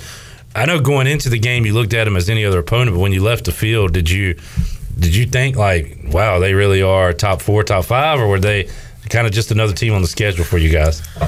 Bruce, shaking your head. Go ahead. What I mean, I feel like, like you know, personally, like I feel like we just made some mistakes and they capitalized on them. I mean, they just as any t- good as any team as we played. Like they had some, you know, some some great weapons and they was they were pretty big, you know. But I mean, it, I feel like you know we was up for the challenge, and I feel like. Yeah, if we would have fixed those little mistakes, we we'll probably come out victorious. And that's a that's a pretty good feeling to feel like not only do we belong on the field, like Yeah. could have should have beat those guys. Yeah. is that how you felt, Xavier? Yeah, definitely. Uh, you know, I'm not like I don't, I'm not the one to take credit from anyone, but coming out that game, like a lot of us were like, we can play with these guys. Yeah. Like, and I feel like that's like our mindset throughout the whole year. Like, yeah, they're number four, but two years ago we should have beat them.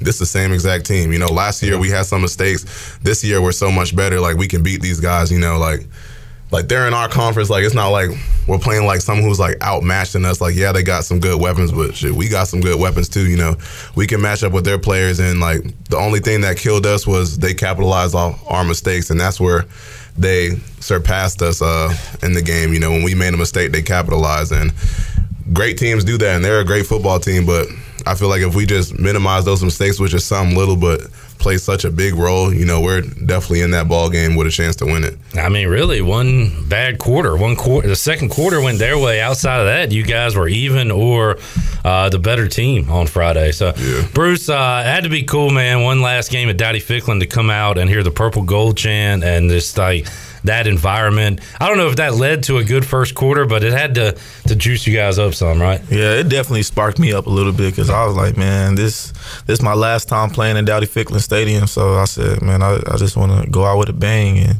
and it definitely sparked me to you know play a certain type of way. Yeah, and we know you as uh, you're a hard hitter. Bruce, come up, stop the run. You were, uh, and maybe you've done this all year. I just noticed on a couple plays, dropping back into pass coverage. Yeah. And on that one play, you were sprinting 100 miles an hour.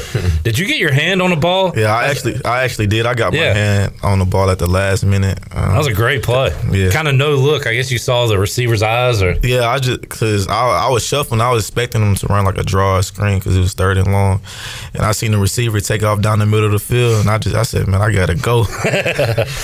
and you got there. You kind of stuck there. your hand out. Got the uh, got the knock away. Great play in that game on Friday. Appreciate it. Talking to uh, Bruce Bivens and Xavier Smith. Bruce's appearance inside the Players Lounge brought to you by Greenville Auto World. Greenville Auto World, your home for an awesome selection of late model cars and trucks. Full service department. If you need new tires or a lift kit for your truck, they've got you covered there too. Greenville Auto World on Highway 43 in Greenville. Uh, Tim Sutton and the guys do a great job. And Bruce, you know a lot of folks here now from your time in Greenville. And uh, Tim, great dude over there, and does some great work. Yeah, Tim's a great guy. Whatever you need, him and his staff will get you right. So go visit Greenville Auto World. And uh, what's next for you, Bruce, when you leave East Carolina? You're gonna you, you're gonna give football a shot, obviously. Oh, of course I'm gonna give Yeah. football a shot, and and that's really what I'm focusing on. Yeah. You know, you know, when this thing's all said and done, bowl game over with, I'm gonna shift my focus on you know giving the NFL a shot. So We've had, and look, again, I'm speaking to a young guy, and Bruce Bivens. You got your life ahead of you, but we've had some Pirates who certainly move on, go back to their hometown, go elsewhere. Some find them themselves back in Greenville. Like, could you see yourself 20 years from now living in Greenville, North Carolina? Or are you, you know, you back in Texas? What are you going to be doing? Um, I honestly, I'm not. I'm not quite sure. I mean, I grew up a Texas guy, and I love living in Texas. So I probably will migrate. You know, back home. migrate back home to towards my fam, like around my family and Yeah. stuff. Good deal. Talking to uh, Bruce Bivens, Xavier Smith. Uh, so, Xavier, what's uh, what are these next few days like for you? Just uh, getting away from football, I guess.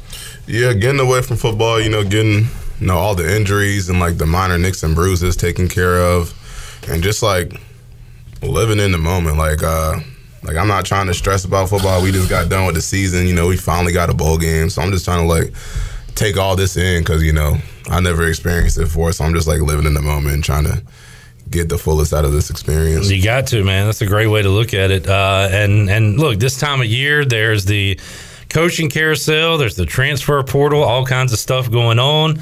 Mike Houston's name uh, has been mentioned uh, for other jobs where you know teams have an opening. They're looking at what he did at, here this past season. So I don't know. As a player on a team, how much do you look into that? How much do you ignore it? You know, what, what are your your thoughts on it all? Bruce. Bruce. Um, I mean, it won't really. Uh, dang, I don't. I can't answer that. um, Uh, do y'all talk about it with each other? Like- honestly, I really don't. I mean, we see it just like how everyone else sees it, and like we don't like we don't know. Like, Yeah. I have no clue what goes into it. Like, I don't I have no clue what's going on in his head. Like, control what you can control is the best. That's why I said way I what can I said. put it. Yeah. Control what you can. That's all you can do. said it best. All you can do.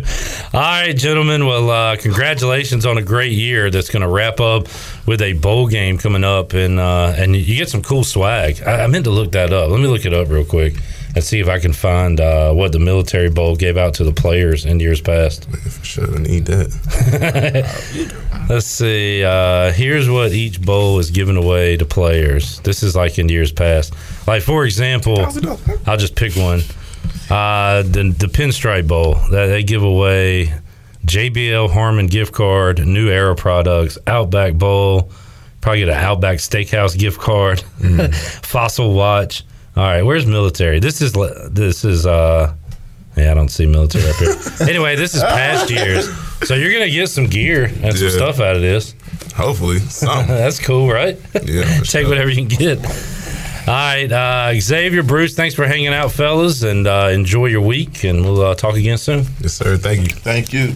Bruce Bivens, Xavier Smith inside the Players Lounge. Hopefully, we'll have that updated swag list next week uh, once all the bowl games and bowl matchups are announced. Uh, should be coming up on Sunday. Um, thank you to those guys, to all the players inside the Players Lounge. Bruce Bivens' appearance brought to you by Greenville Auto World, your home for an awesome selection of late model cars and trucks, plus a full service department. If you need new tires or a lift kit uh, for your truck, they got you covered there too. Greenville Auto World, Highway 43 in Greenville. And uh, thanks to Tim Sutton, their support of Bruce Bivens and the Players Lounge here on Pirate Radio. Let's take a time out. When we return, we'll talk Pirates Monarchs coming up tonight on the hardwood. We'll talk about the other college basketball action. You got the ACC Big Ten Challenge. and uh, a lot of other games going on, plus some college football championship games. We'll run it down with the big man on campus, Jeff Nadeau, when we return on Pirate Radio Live. Back with you after this.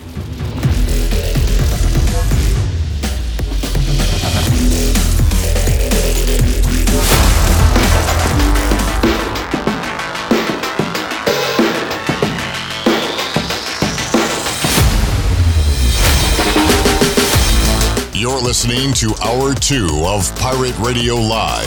Save lives, be a hero, and make $700 your very first month donating plasma at Grifols Biomat USA.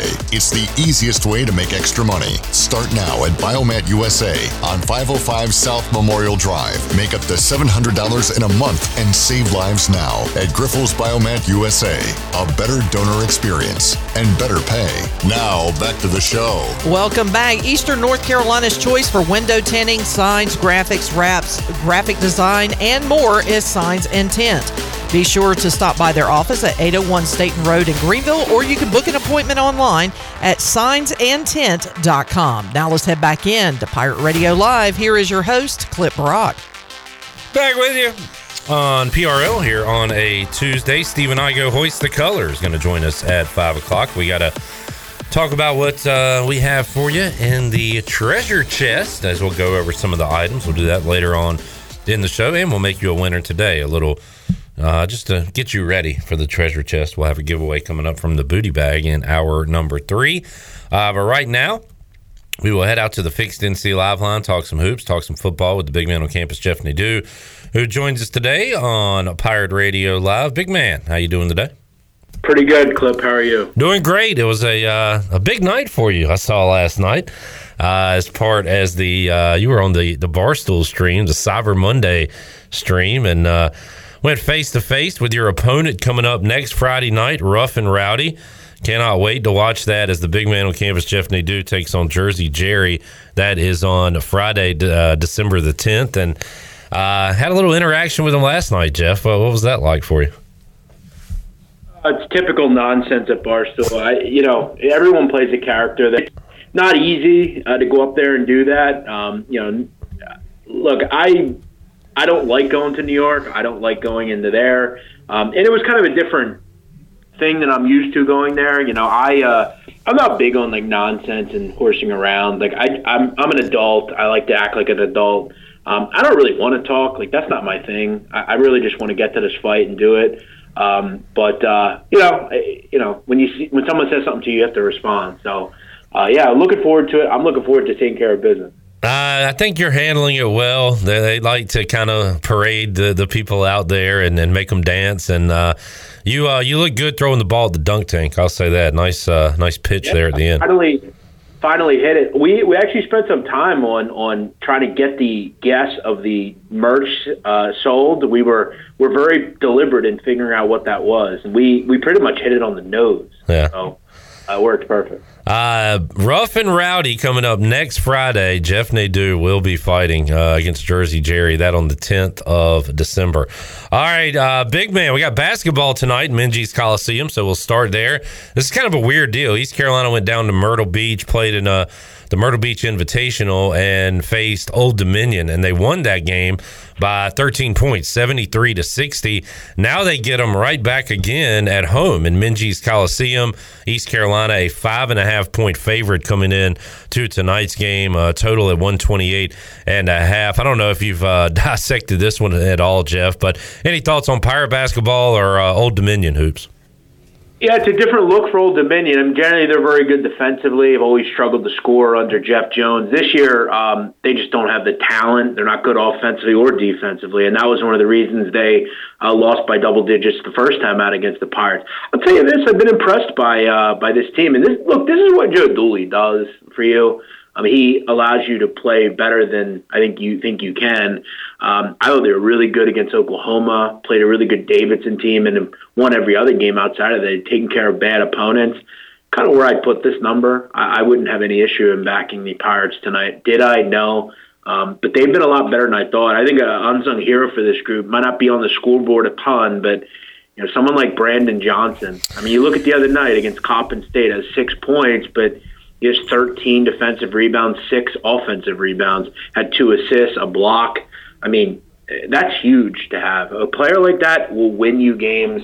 Jeff, uh, I know you got like uh, sources, like I don't know, people on the inside at some schools or conferences, and you know, like when you get closer to the season, I, and I use ECU as an example because when we get closer to a football season or a basketball season, you'll start to hear coaches or people on the inside start to mention names. Brandon Johnson, I honestly didn't know who this guy was until a week or two before the season, but we started to hear his name more and more, and now we're seeing why. He's one of those guys that I think the coaches kind of kept him hidden, kept him a secret, uh, but uh, they knew he was going to be a big time player for this team, and he had what 18 rebounds last game for East Carolina.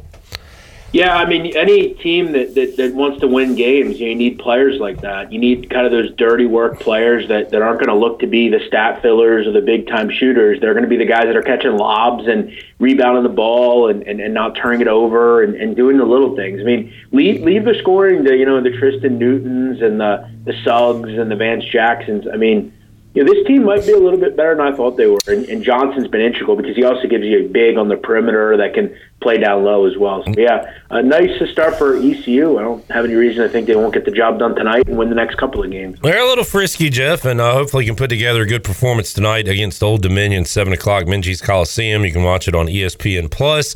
Uh, Jeff, uh, uh, Florida State is a team that year in, year out, you, you kind of know what you get with them. I mean, they are tall, they are long, they defend, and and sometimes can go on offensive explosions. The problem is they're they're hard to trust because you you know there's going to be a night where they just go cold from the field. Now I hadn't watched uh, Leonard Hamilton's team this year, so I'm just assuming they have the same kind of team. But they are 11 and a half point dogs against Purdue. I know you love the Boilermakers, Jeff, uh, but is this a, a down Florida State team, or is that just how good Purdue is this year? Well, I think it, it's obviously that the the latter, but it's also the fact that you know Florida State's in some tough spots. I mean, every year they have to reload because of personnel, players moving on, and bringing new guys in. Um, they're also going to be without uh, Evans tonight, RayQuan Evans, one of their best players, one of their best defenders. They also are without one of their big seven footers, um, or I think two of them actually. So they're definitely coming in with some issues. Um, Purdue is a, is a machine that I don't want to step in front of. I've kind of said that multiple times. Um, I think they should be the number one team in the country. I know they're not, but I think they should be. Um, keep in mind as well, um, they got over the weekend, they got Mason Gillis back, um, the six six sophomore. He didn't play the first couple of games due to a suspension, but he's another guy you can throw into that rotation. They're incredibly deep. They're incredibly big. Um, they're, I mean, Jaden Ivey's one of the best guards in the country. I mean, this guy's a top ten pick uh, by the end of the season, guaranteed. Um, this is, to me, the best team in the country, and I will continue to back them. Clip, you look at the other night against Nebraska Omaha. Um, they had like 12 players play 15 minutes or more. It's pretty mm. crazy. Um, they're really deep, and this is not a vintage Florida State group right now. I think they're going to struggle tonight defensively.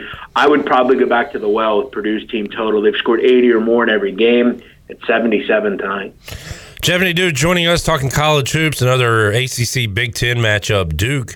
And uh, is this a true road game against Ohio State tonight? Seems like they don't play a lot of these true road games in the non-conference, but Duke is a two and a half point favorite over Ohio State, coming off that big win against Gonzaga. Uh, what do you think about that matchup tonight? Yeah, I haven't played a true road game. Good call, Clip. This is your true road game, true blue road game, coming off a gigantic win out in Vegas on Friday night. They become the number one team in the country yesterday.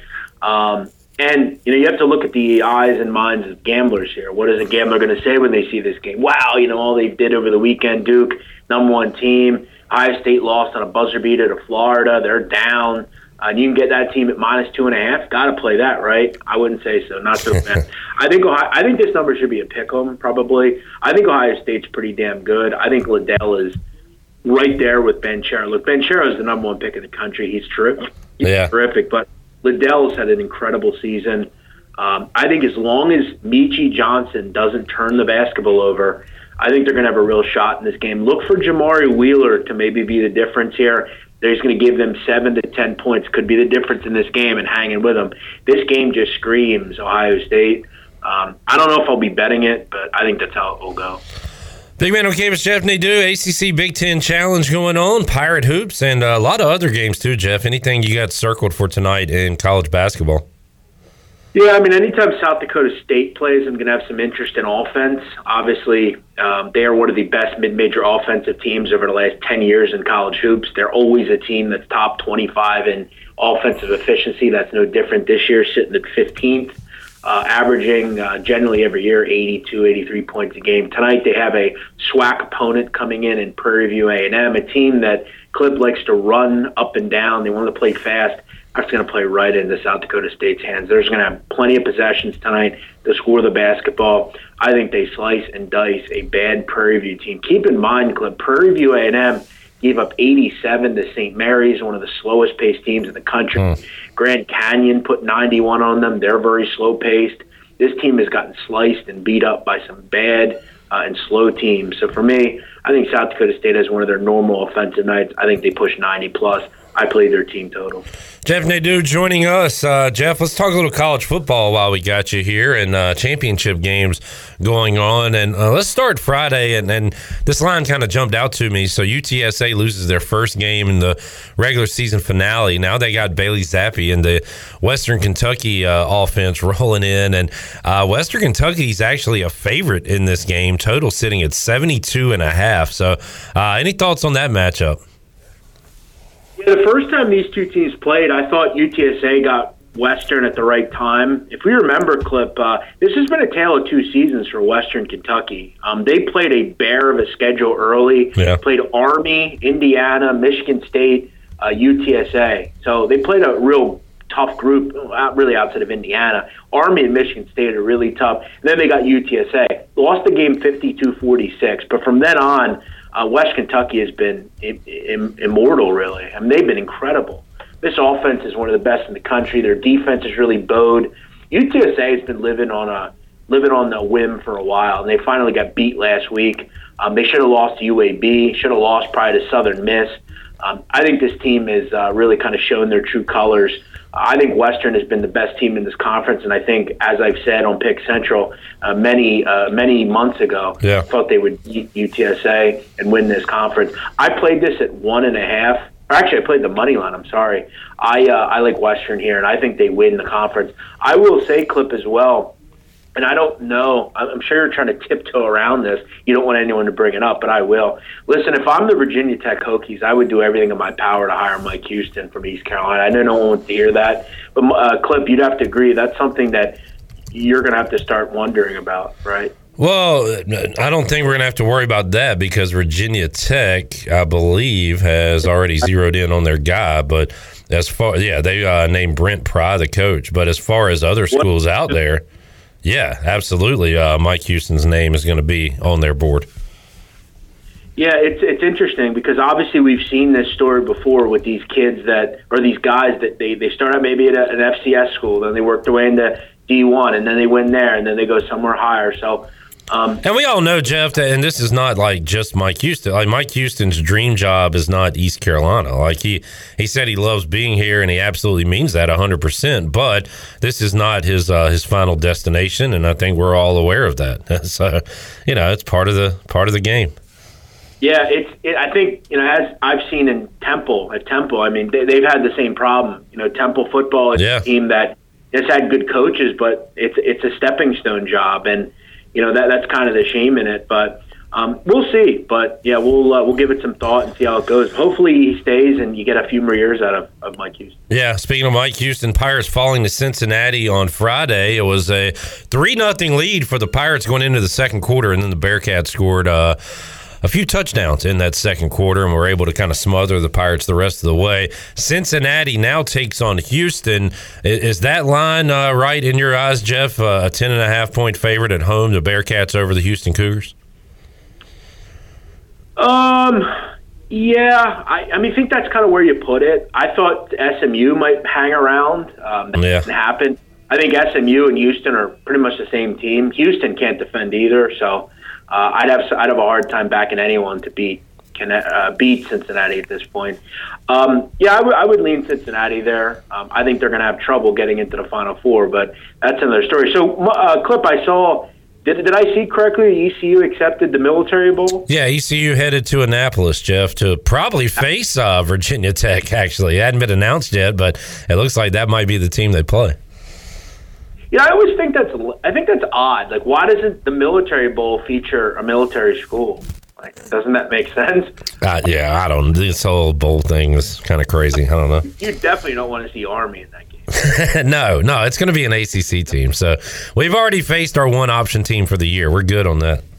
I think you'll beat. I think they beat Virginia Tech. I really do. I wouldn't want to see like uh, you know BC. I think is tough. You know, I like that group. I like Syracuse a little bit. I think the other options, Jeff, BC, I saw, and either like North Carolina or Virginia potentially, but I can't, Clip. When I tell you, I can't wait for for bowl season. I've had such a great season. I'm like 40 and 19 this season in college football, and the fight will be over. I'll be back in like the swing. I'm just going to sit here and watch football. Yeah. I love bowl season. I, I can't wait. I'm very excited. Looking forward to breaking it all down with you, big man, here on uh, Pirate Radio Live. Let's see, uh, and we'll have more time to uh, to go over some of these games later. But uh, anything else uh, championship wise you're looking at, Jeff?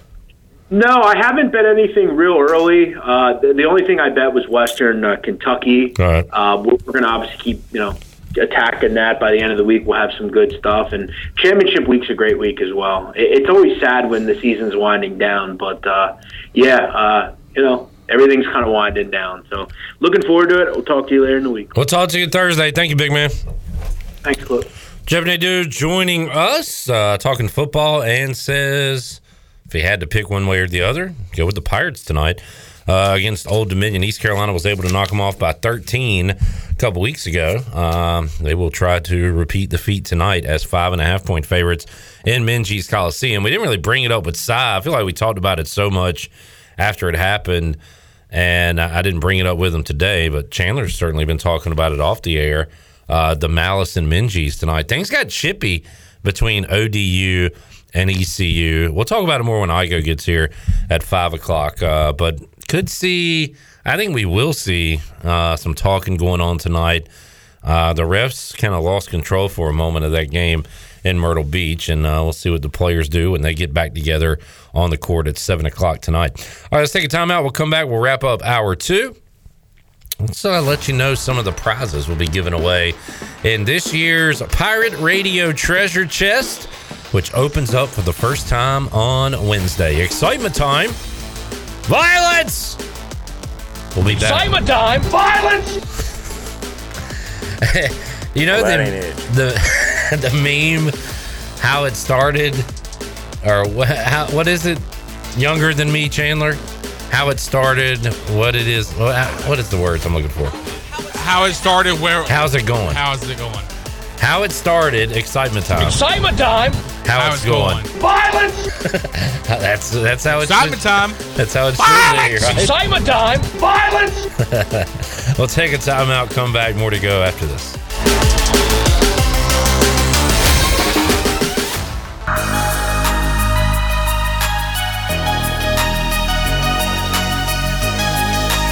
You're listening to Hour 2 of Pirate Radio Live. Save lives, be a hero, and make $700 your very first month donating plasma at Grifols Biomat USA. It's the easiest way to make extra money. Start now at Biomat USA on 505 South Memorial Drive. Make up to $700 in a month and save lives now at Grifols Biomat USA. A better donor experience and better pay. Now, back to the show. Welcome back. For the latest breaking news, interesting stories, and awesome contests that can make you a winner, be sure to follow Pirate Radio on our social media on Facebook, Twitter, and Instagram at PR927FM. Join the over 50,000 followers today. Now let's head back in to Pirate Radio Live. Here is your host, Clip Rock. All right, back with you on a Tuesday edition of Pirate Radio Live. It is basketball night in Greenville, North Carolina. East Carolina taking on Old Dominion tonight. 7 o'clock, Minges Coliseum. Looking forward to uh, seeing the Pirates at home for the first time in a while. Was not able to get to the Coppin State game on Saturday. Missed a heck of a finish. Tristen Newton at the buzzer, and the Pirates painted it purple. At the buzzer! Jeff Charles with a good call. I was able to hear that. Um, he's had uh, he's been on a nice run of good calls here. Last Yeah. second field goal, Tristen Newton buzzer beater, and uh, hopefully that continues tonight. All right, big day coming up on Wednesday. Treasure chest, baby. It's back. Well, I was It's say back. it's back. You got sports trivia at AJ's. It's Yeah. Survivor Night on CBS. Oh, nice. But more important than all that, Chandler's right. It is back. The treasure chest will open up for the first time on Wednesday. And Oh, I don't know what that was. Sorry. wait, we probably should have planned this Hold on, segment. hold on, hold better. on. Whoops. There we go. Sorry. All right, I'm gonna start from the top. Welcome back into the show. Basketball night in Greenville, ECU Old Dominion. They about got in a fight last time. Should be fun tonight. Uh, Yada, yada, yada. Let's get to the treasure Wednesday chest. is a big day. Why is it a big day, Chandler Honeycutt? Sports trivia at AJ McMurphy's. And Survivor on CBS. And the treasure chest is back. It's back. It's back. Treasure chest season here on Pirate Radio. We are going to be giving away some awesome prizes this year. Shirley Rhodes. Yes. This reminds me, didn't we uh, used to alternate the prizes? Uh, saying yes. the prizes? Yes, we did. Let's do that again. That was Okay. fun. Do you want me to start first, or do you want do you want to start first? First, we're going to say the first prize at the same time. Oh, we are. and then you're going to go, then I'm going to go. Okay. All right, ready? All right. One, two, three. 12 large pizzas from Domino's of Greenville. A pirate gift basket from UBE. Takeout party for 10 from Parker's Barbecue. $100 gift card from Emporium. $100 gift card from Chico's. La-Z-Boy recliner from Bostic Sugg Furniture. $100 gift card to ENS Hemp Company. $100 gift card to Fresh Vibes. $100 gift card to Fleet Feet. An ultimate party package from Sawyer's Fun Park worth $360. A $200 gift card to Factory Mattress. $140 gift card to Revive Health and Wellness. Gift basket to Naughty Dog Brewing Company. $100 gift card to Tiebreakers. And at the same time, $100 in gift cards to Dap House, Christie's Europub, Sidebar, and Jarvis Street Bottle Shop. And that, folks, is how it's done. The treasure chest. now those are what we have in there now. That could be That could change. Yes, That that could can change. change. That could be. Uh, there could be even more added to that chest. But folks, we got some great stuff for you right about now in the treasure chest. And when I say that, I mean tomorrow, Wednesday, we'll open it up for the first time. Yes. It's going to be a lot of fun, and even Steven Igo is excited. Hey, Steven. You know what's missing from that list? I didn't want to Ah. bring it up Oh. because I, Oh. I didn't know it should it be on the list. Should You it didn't not? donate, or I didn't want to did you speak not? out of turn. Uh, formal discussions have not been had yet, but I assume there's a good chance a a VIP subscription from Hoist the Colors could make its way back Oh! Did you say into the treasure chest? a VIP? No, Shirley, say it with me. Oh, a VIP, subscription to Hoist the Colors.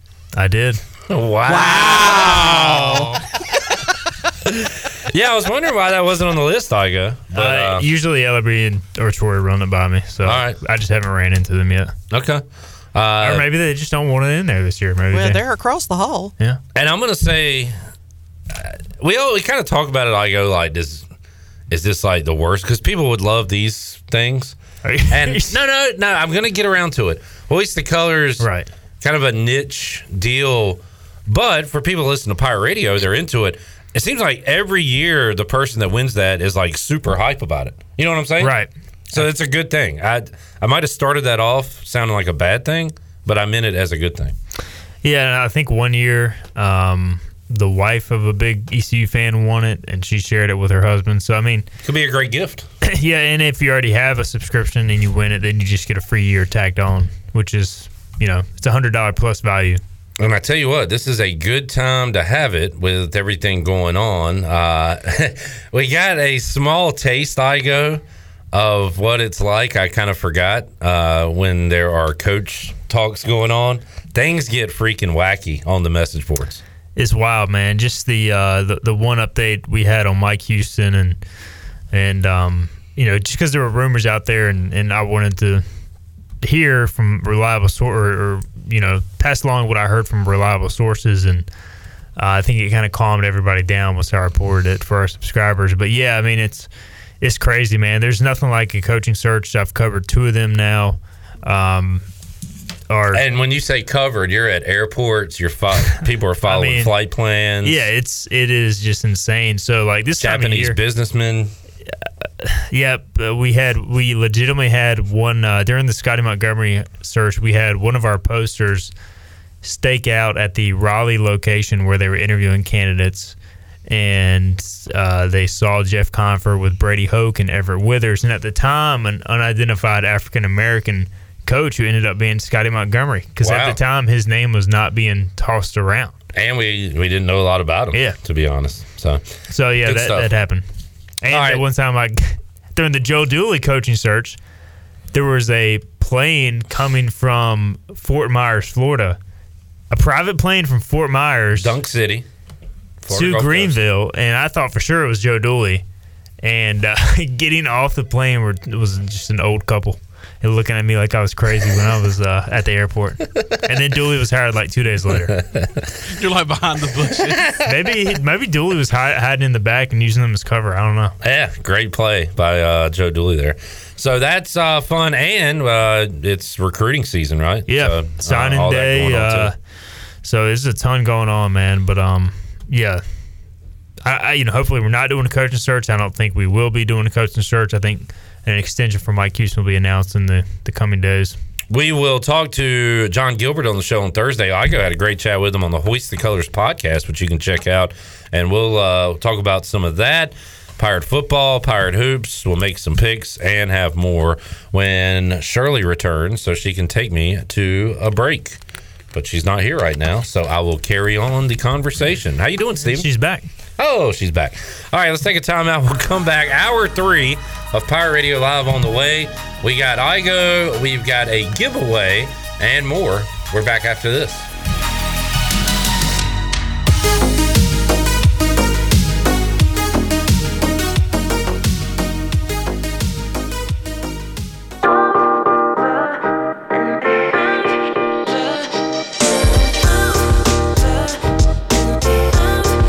Listening to Hour 3 of Pirate Radio Live. This hour of PRL is sponsored by Signs and Tint, Eastern North Carolina's choice for window tinting, signs, graphics, wraps, graphic design, and more. Visit Sign and Tint today at 801 Staton Road in Greenville or book an appointment online at signsandtint.com. Now, back to the show. Welcome back. At Angel Oak, they continue to make customer service the number one priority. A local mortgage advisor is the key to your transaction success.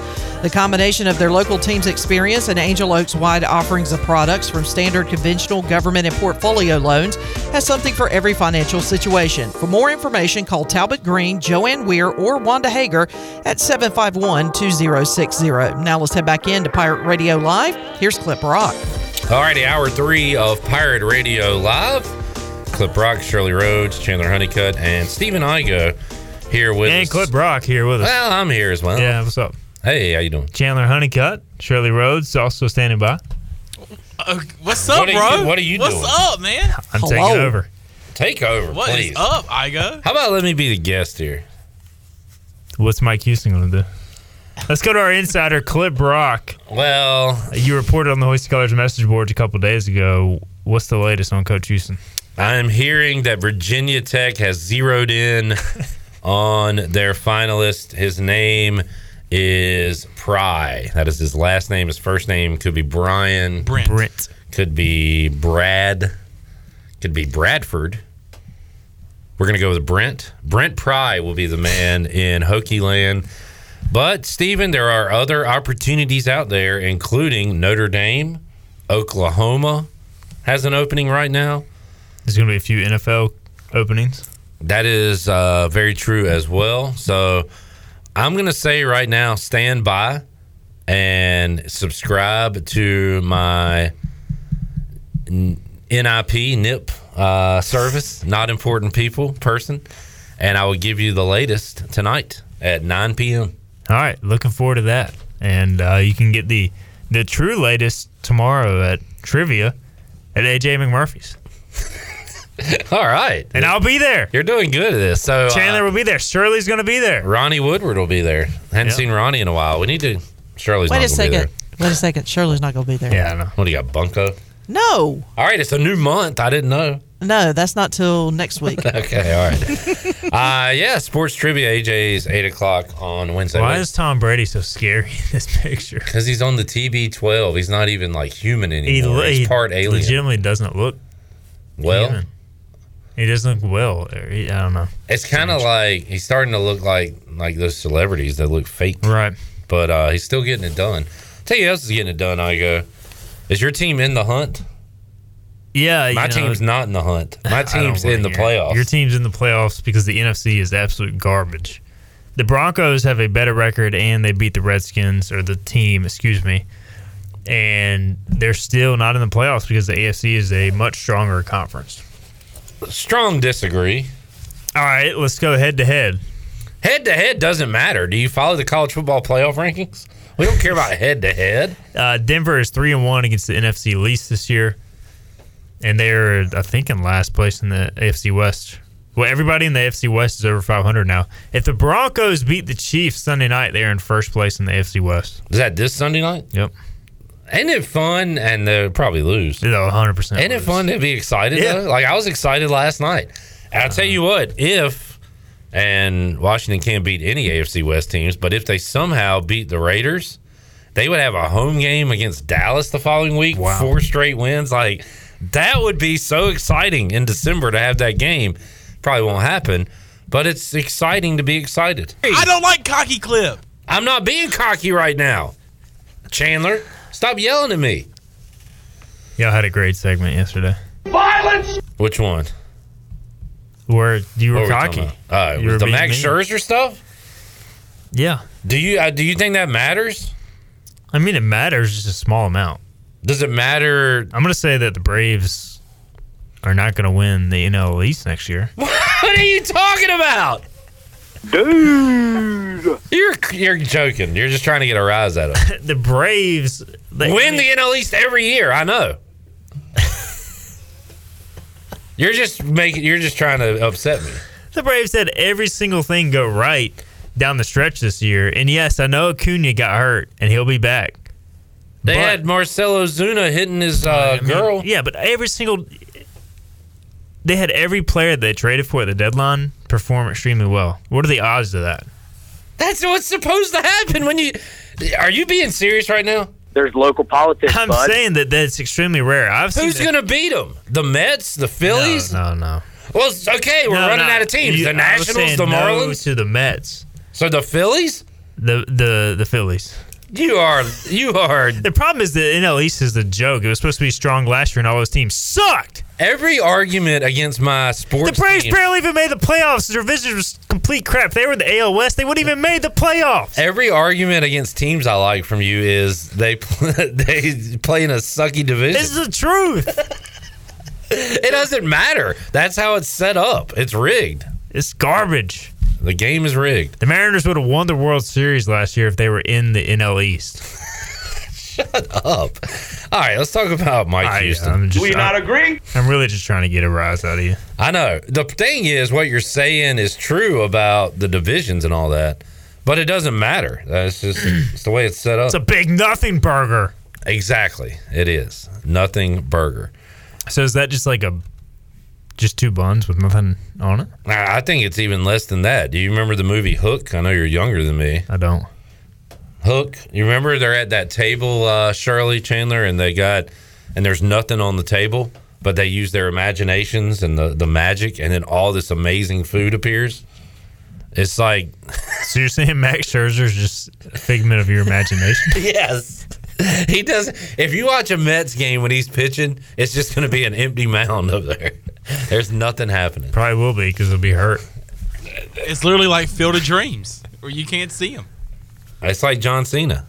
Anyway, um, Mike Houston nice transition. is the head coach of the Pirates.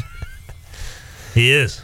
I mean, I think we can just go beyond that, and can we talk about like the national coaching carousel? Let's talk about whatever you want to, man. You're the host. I feel like I thought you were. I, I was for three minutes. it's nuts every year. Is it more nuts this year, or are we just in like the moment, so it Uh, it's feels not- that It's way? more nuts. I mean, when do you see an Oklahoma coach leave for USC and a Notre Dame. Notre Dame coach goes to LSU. Since when is Notre Dame and Oklahoma a stepping stone job? Did you hear our first segment? So the college football rankings come out tonight. The bowl playoff. Sorry, the playoff rankings. So let's say, and I did it earlier. I got to do it again. Alabama loses to Georgia. Baylor beats Oklahoma State. Michigan loses to Iowa. Notre Dame is in the playoff, and they don't have a coach. So in Brian- fact, Shirley said they're not going to. What's the report? They're not naming an interim coach right now. They're going to like circle in on Luke Fickell. Yeah, they apparently their number one choice is Luke Fickell, and they're willing to wait. who they're going to lose to in the playoff, What are the odds? and then take could, their coach. they could hire Luke Fickell away before the playoff game to have him coach against his old team. So we were talking about this with East Carolina, Virginia Tech. If Mike Houston went there and he coached against East Carolina in the bowl game, um, but is that not strange? This whole thing is strange, man. What is going on? Why would Brian Kelly do this? He had it made in the shade. I understand Lincoln Riley. Um, the only I, Because he's I, a yellow bellied coward. I don't know enough about um, I'm just kidding. Brian Kelly's Notre Dame situation. Like, what is he getting paid at LSU? I'm sure it's an upgrade of some 95. sort. Ninety-five dollars. It's a bargain. After taxes. Um, no, I thought so I saw 95 mil. but he's like, but to go to he's the biggest man on campus. He's you know Yeah. I, I don't I don't the understand. it. things are you know it's just tough because I feel like if you're at a place for a long time, things get stale. You have one bad season, you're gone. Like I feel like even if Lincoln Riley came to OU, came back to OU, now that they're not going to be in the playoffs this year, like if they don't make the playoffs again next year, like the fan base is going to want to fire him. So And- this and is an old strike while it's hot, get out while probably you can. so. For Brian Kelly, I uh, for, for Brian Kelly, I I'm don't starting to think it's more and more like our college football video game. We build our dynasties. Right. We have a high recruiting class. It would make sense to stay there and play another season of that school, but you kind of get tired of it. You want something new. And- Maybe Kelly wants a new challenge. The reality is too, does he ever really think he's going to out recruit those SEC schools and win a championship at Notre Dame? I don't know. He's had his opportunities to do that, That's why he's going to LSU to try and do it from a different perspective. but it's it's even more tough to do it there. There, yeah. Theoretically, yeah, but you can also, if the playoff expands to 12 teams, the SEC should get at least three, if not four teams in every year.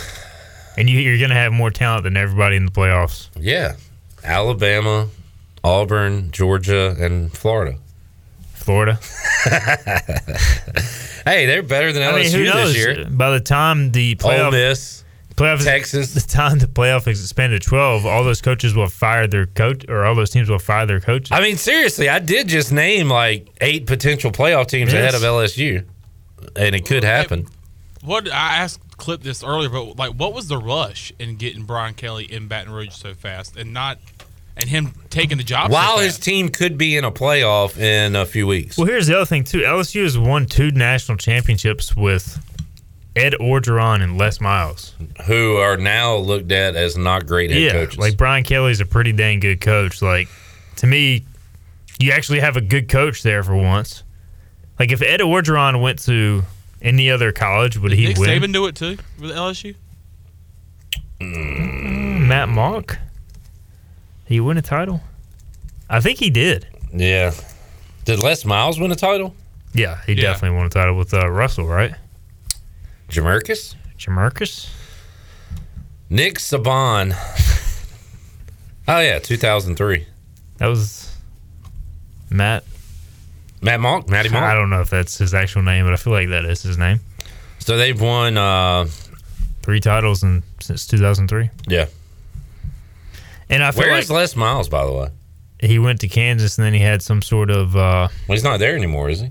no, he got Yeah. like uh, So he's like just out there chewing grass on a field somewhere. something happened at Kansas where he got in trouble. I want to say Uh, yeah, but wasn't that from like previous? I don't know. He just uh, all these. And he was doing terrible at Kansas either way. So anyway. uh, to me, I think Brian Kelly could elevate LSU into a uh, consistent national title contender. Okay. But he is a he seems he, he is kind of an odd fit there. Lincoln, uh, that'll be fun at USC. I will say they're one of those teams that it's kind of college football is cooler when they're good. Mm-hmm. Like I don't know if I ever, I don't, I didn't root for them when they had Leinart and Bush in them, but they were like cool. I feel like I kind of did root for them because I love the fight song and like just I don't know. There's something about the Trojan and the sword. You just need that West Coast team, man. Like, in, and Are they on? Dun dun dun dun dun dun dun dun dun dun dun dun dun. Okay. Sorry, good. So to me, like Oregon was that team under Chip Kelly. Yeah, they were cool, and they were cool. Now you need that team. Pac-12 haven't been cool in a long time. Uh, yeah, like none of like those teams just kind of beat up on each other and they remain irrelevant. Like I try to stay up for those 940 kickoff Arizona State versus like UCLA games. It's just I can't do it. Do you think the Big Ten will ever be cool? No. Like Ohio State should be cool with their offense. And and Michigan's been blowing out teams, but they're not cool. you know what I'm saying? Like it's just kind of even when the games are high scoring, it just seems boring for some reason. I don't know.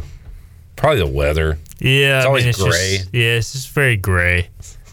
Like I feel like if Michigan is playing in the college football semifinal in a in the in Atlanta in a dome, it becomes cooler. I'm uh I'm starting to think Igo that Georgia is not unbeatable. Based upon I don't know. They beat Georgia Tech fifty six to zero. That didn't impress me. I don't know. I I mean, I kind of like, and we'll make picks in a moment. You give me six and a half with Alabama. I know they've been unimpressive, and Georgia's going to smother them, but I don't know. I don't know why I've made this turn. That they, I think it's their offense. I don't. I don't know if they can. But I who? feel like they've won every game in dominated fashion since the last time you had to take that nobody's beaten Georgia, and now you're just trying to come up with a way to, to pick them to lose. yeah, maybe. Maybe I want it to be interesting. Right. I don't want it to be a blowout. But it does feel like it. Like when, whenever Alabama's an underdog, which it is hardly ever. it's very hard to like pick against them. Yeah. Who is because Ohio State was gonna was the biggest challenge to Georgia before all this? Who is their biggest challenge now? Is it the SEC championship? And then this is their toughest game the rest of the way? Cincinnati. Ah, do you believe that? Last year's bowl game, they should have won.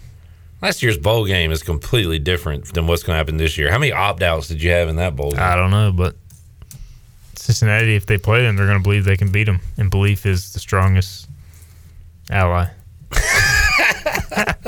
I was wondering how you're going to finish I- that take. that, was, that was totally. Uh, All right, I mean, I in reality, another Ala- answer? Alabama. I think so Yeah. too.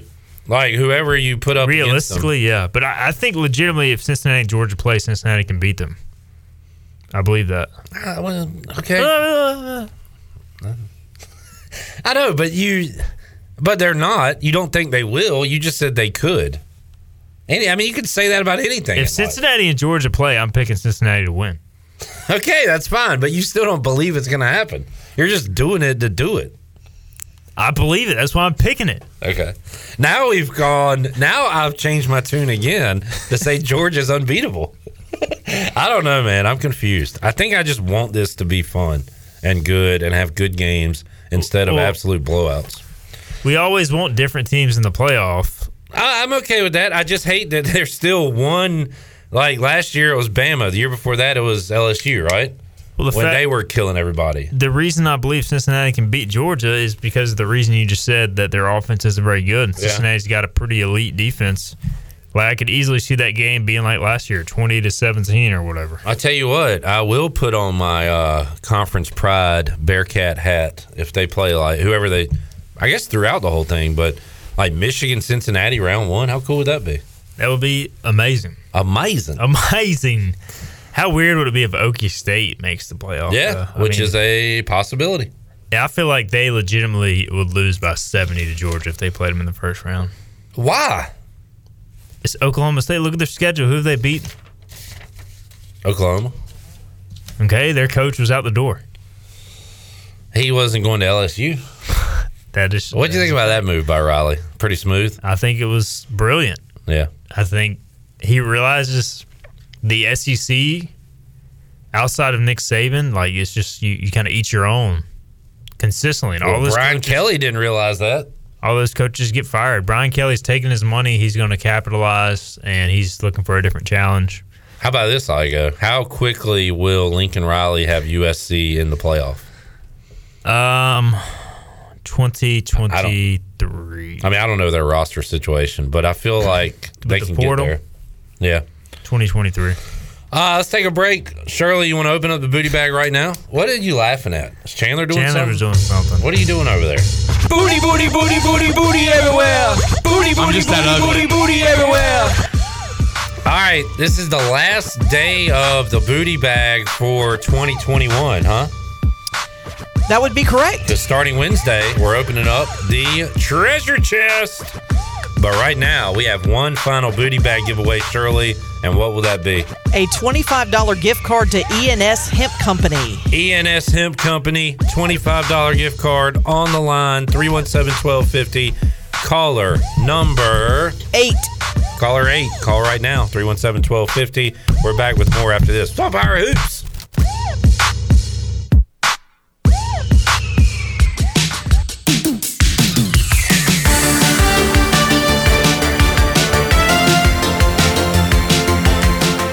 Listening to Hour 3 of Pirate Radio Live. This hour of PRL is sponsored by Signs and Tint, Eastern North Carolina's choice for window tinting, signs, graphics, wraps, graphic design, and more. Visit Sign and Tint today at 801 Staton Road in Greenville or book an appointment online at signsandtint.com. Now, back to the show. Welcome back to the show. Congratulations to Harvey Odom of Winterville. Picked up a $25 gift card to ENS Hemp Company. Are you one that has been waiting before trying CBD? Well, ENS Hemp is the area's leader in CBD and they want to educate you on how their products work. Get relief from stress, anxiety, fatigue, pain, and PTSD today at ENS Hemp on Fire Tower Road near Sam Jones Barbecue or online at eshempcompany.com. Now let's head back in to PRL. Here's Cliff Rock. Back with you on Pirate Radio Live here on a Tuesday, last day of November. December 1 coming up Wednesday, which means we'll open up the Pirate Radio treasure chest for the first time and uh, we'll have multiple winners on some days. So make sure you are tuned in, ready to go, and uh, everything resets, right? So if you've won this month, the treasure chest is its own entity. Everybody will be eligible beginning tomorrow.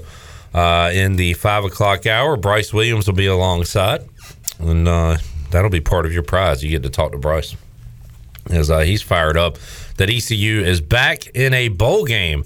And Stephen Igo, they will be going to the Military Bowl, and their opponent will be. Are you asking me? Yes. Uh, I would say Virginia Tech or Virginia.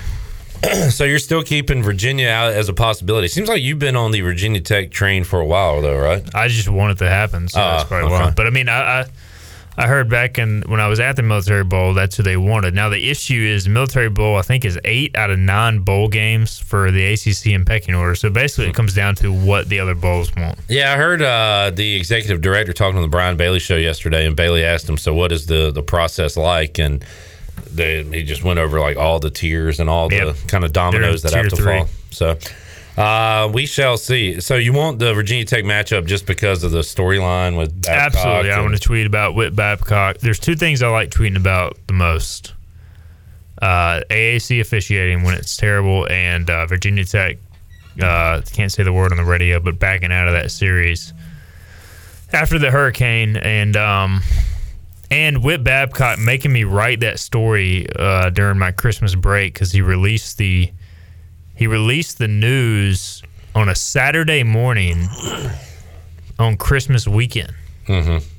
Like who does that? So you It's the uh, weakest PR move I've ever seen uh, covering sports. Igo is a. Um, I consider myself a get along with everyone guy, but I do say and, and tweet You ruffle things. some that- feathers. yeah, I ruffle feathers.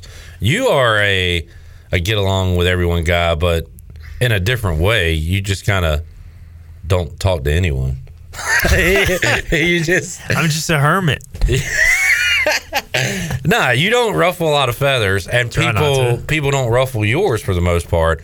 So you have a very short list of people on your hit list, and I guess Whit Babcock, Whit Babcock is on that has list. made the list. You're on the list, Whit. And if he would have taken Mike Houston, he would have definitely Oh, even escalated up that list. yeah, I mean that would have been a giant fu. What did you think about their hire? Not to pry, but Uh, he. So I heard Brent Pry's name Sunday when I was. Chandler thinks you're the most hilarious. no, he doesn't. He thinks the opposite. Hold, please. Thank you, Charlotte. I I just I don't know. I never heard of the guy. Was his name Well, out there in the coaching Sunday when I was checking on the, the like to see if there was any Houston legitimacy to the Houston to Virginia Tech stuff.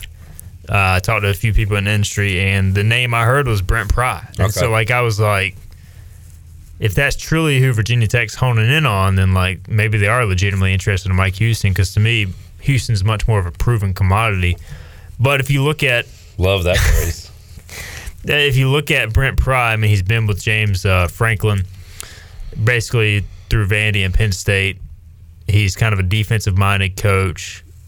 You know, they're, how they're selling it is he can bring back the old VT, you know, defensive, rough, chip on your shoulder, that type of deal, blue collar style. But to me, like Mike Houston fits all those things too. So, um, but, you know, for them, it was going to be tough for their AD, uh, Whit, to what kind of name is a Whit, anyways? But uh, it's gonna be tough for Whit to sell to his fan base. You know, a, a coach that had a losing record, which Mike Houston does over three years. Right. It's also tough to sell a coordinator whose name has not really been prominent, and he's never been a head coach. But uh, you know, they're trying to justify it. Reading the Virginia Tech site, It almost feels like a. And again, I wasn't following coaching searches in 1987. I had just turned uh, six years old. But it does kind of feel like a Beamer move where they went out and got the attractive guy the last cycle in Fuente. And now they bring in a smaller name. What'd you say? Defensive, you know, Yeah, defensive defensive coordinator. I don't know. It may be a return to their roots type of thing. I don't know. I just kind of got that feeling with it. Yeah, time will tell, and I think that's what they're trying to accomplish. And you know, when they hired uh, the basketball coach Young, oh yeah, he wasn't a very sexy name either, and he's done a really good job there. So, um, didn't have the buzz of their previous yeah. coach. Stop. that was pretty good. That was a pretty good one. But uh, yes. Uh, By the way, you said something, man. I don't get upset about a lot of things, but you said something, and this might be VIP, and I'm going to expose it to everyone. That really, really upset me, Steven. Not Yes, about sir. you, but you said, "Where's our friend Buzz Williams now?" A and M. Who's his assistant coach? Steve Roccaforte. You said something to the effect of that he watch out for him potentially trying to bring in a current pirate basketball player. I mean, this that's the reality of the situation. I know. And it upset me so much that I almost deleted Steve Roccaforte from my life. I'm just saying, if Tristen Newton goes to A and M, I'm I'm burning this place to the ground.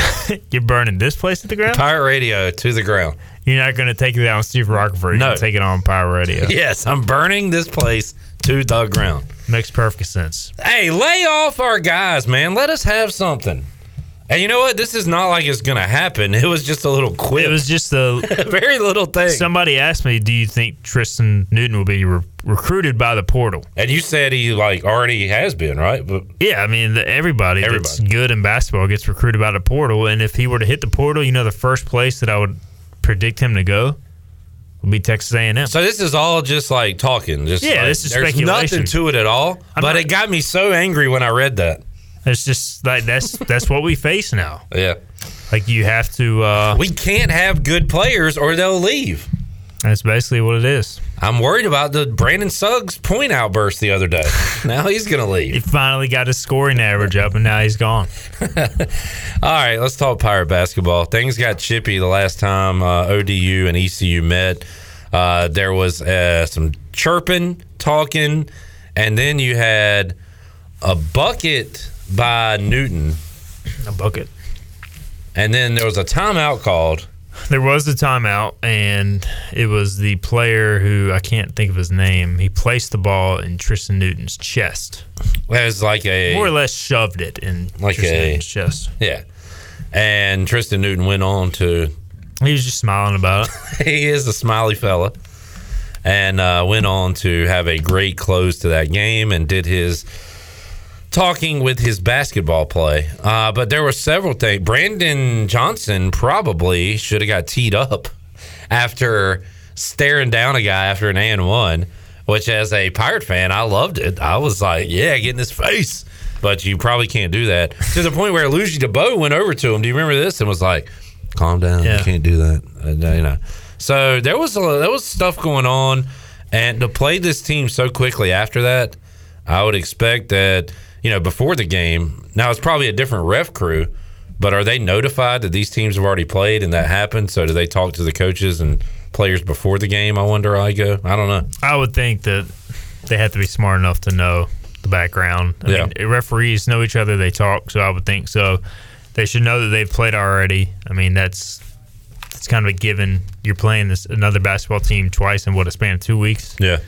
So that should be kind of on the forefront already. Uh, the interesting thing you bring up, Brandon Johnson, his final two was ECU and Old Dominion. He visited both schools, so he probably knows some of the players on Ah, the team and picked. ECU. So that could play a role, and they're probably talking crap to him. Hey, should have came here or whatever, and he's like, "No, we're beating you." So I went to the right school. Is that the transcript from what happened during the the uh, the rated G version. Uh, Pirates won by 13, wire to wire, a rare wire to wire win, Steven. And even when Old Dominion made a run, I don't think they got within five points in the second half of East Carolina. So, Yeah, when they got close, ECU would answer, and that's what they failed to do against Davidson. yeah, Because uh, double better- digit halftime lead, team. just like against Old Dominion, and lost the lead. Uh, did not go or follow much of the game. I did uh, was tuned in to hear the final shot on Saturday, but uh, look, just because you play, we know this by now, being sports fans in general, but especially ECU fans, that you play Oklahoma to the end. And if you're just tuning in for the first time to Pirate Sports and Pirate Basketball, you're like, oh, well, we got something this year. We're going to blow out teams like Coppin State. No, it doesn't work that way. Different matchups. So the Pirates escaped that with a win. That's good. Um, can they beat Old Dominion for a second time this season? Igo, they're five and a half point favorites tonight. I expect them to. How about you? Yeah, playing at home, you know, it's always tough to beat a, uh, basketball Oh, team boy. twice, especially in a span of two weeks. You know what's even tougher to do? What's that? Beat them three times. So when they face off in the uh, NIT, should be a great matchup. How about this, Steven? Steve, uh, Cy Seymour brought up earlier. He said, "I don't know if we've ever beat ODU twice in the same season, and we played them all those years." Right. And I looked it up.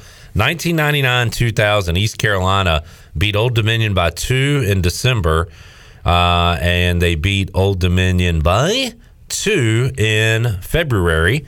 Uh, and that was the only instance I could find of all the years. Uh, in fact, they didn't have a lot of wins total uh, against ODU, And but they, they, probably never won on the road. yeah, they have beat them twice in the same season. They have an opportunity to do that again this year, and it happens tonight.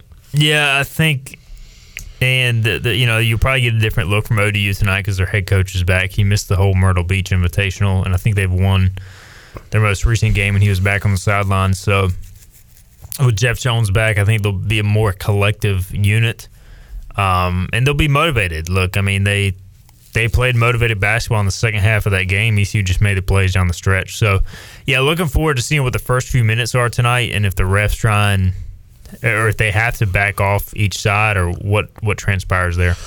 Steven, uh, were you old enough to remember the CAA days at all, following the team? Any of that?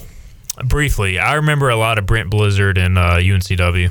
I was okay with losing to VCU when they joined in, or Old Dominion, or even Richmond, or even George Mason, or teams like that. But losing to American, American, that was the only game, uh, and uh, it's funny you mentioned that. That was the only game I could listen to on the radio and like know that ECU had a chance to win on the road. it was like every year my dad was like, "They're playing American on the road. This might be the one road win of the season." Well, not in 2000 because they lost to American on the road by eight and then lost to them by 20 Wow. in the CAA tournament. And I remember growing up, as the way it was, you all know it. Everybody had followed ACC and National College Basketball, so they all had their teams. And then I would root for ECU and an ACC team. But when they would lose to American, like all my friends would laugh and be like, Is that even a school? Like, that's the name of a country. What is American? And they would lose to them, and it would be so embarrassing. And you know what? I want American on the schedule again. Bring me a Just bring him into the American. feed. what a natural fit. Feed me American. Uh, for real though, where is American? American? Yeah. It's uh, either Virginia or DC. Let's see, American, uh, Washington DC. Okay, I mean, I guess that makes sense. American. Uh, it's just, it's just a building. I don't even Uh, think it- it's a real school. It's got to be a private school, right? Yeah, uh, it is actually private. Yep. There you go. So, do they just like play in the White House or? yeah, they play uh, notable alumni Goldie Hawn. Mm. Interesting. Who is the best American basketball player of all time? That's what you should ask, like at a sports bar. Say who's the best American basketball Michael player Jordan. of all time? And this, no, no, no, American, and just keep going until they finally get it. Uh, we'll wrap it up here. I go to get your brain going a little bit for sports trivia. Was doing some uh, some questions today. Found myself looking at all time receiving touchdown leaders in college football. Larry Fitzgerald. Do you know if I? Because I saw his name and I was like, oh, that guy went to Rice. Do you remember the name? I remember that he caught a big pass against ECU. Uh, they weren't that good, but he was good. Gosh, I, I I know who it is. I know because I was literally texting about it with my friend the other day. And when I say it, you're gonna be like, yeah, I knew that. Um, Are you ready? Is it? Yeah, D- uh, Dillard, Jarrett Dillard. Jarrett Dillard is correct. Steven's ready to go for go. Wednesday night. Well done. He is our big winner. Jarrett Dillard. What a rando. I just remember dude. it was like third and thirty, and they threw it up to Dillard because ECU needed to win that game to make the conference championship. Oh, yeah. and he called it on the road, and I was so mad. Thursday night game. Just kidding. I always say that. It was uh, Every game that ECU's ever played, Thursday night game, under the lights. Uh, Jarrett Dillard, well done. All right, thanks, Steven. Can't wait for that revenge game against Rice in 2023. We'll see you in Minges tonight. You gonna be there? Yeah. All right. See you there. All right, let's take a timeout. We'll come back. More go seats in the house. on Pirate Radio Live. We're back with you after this.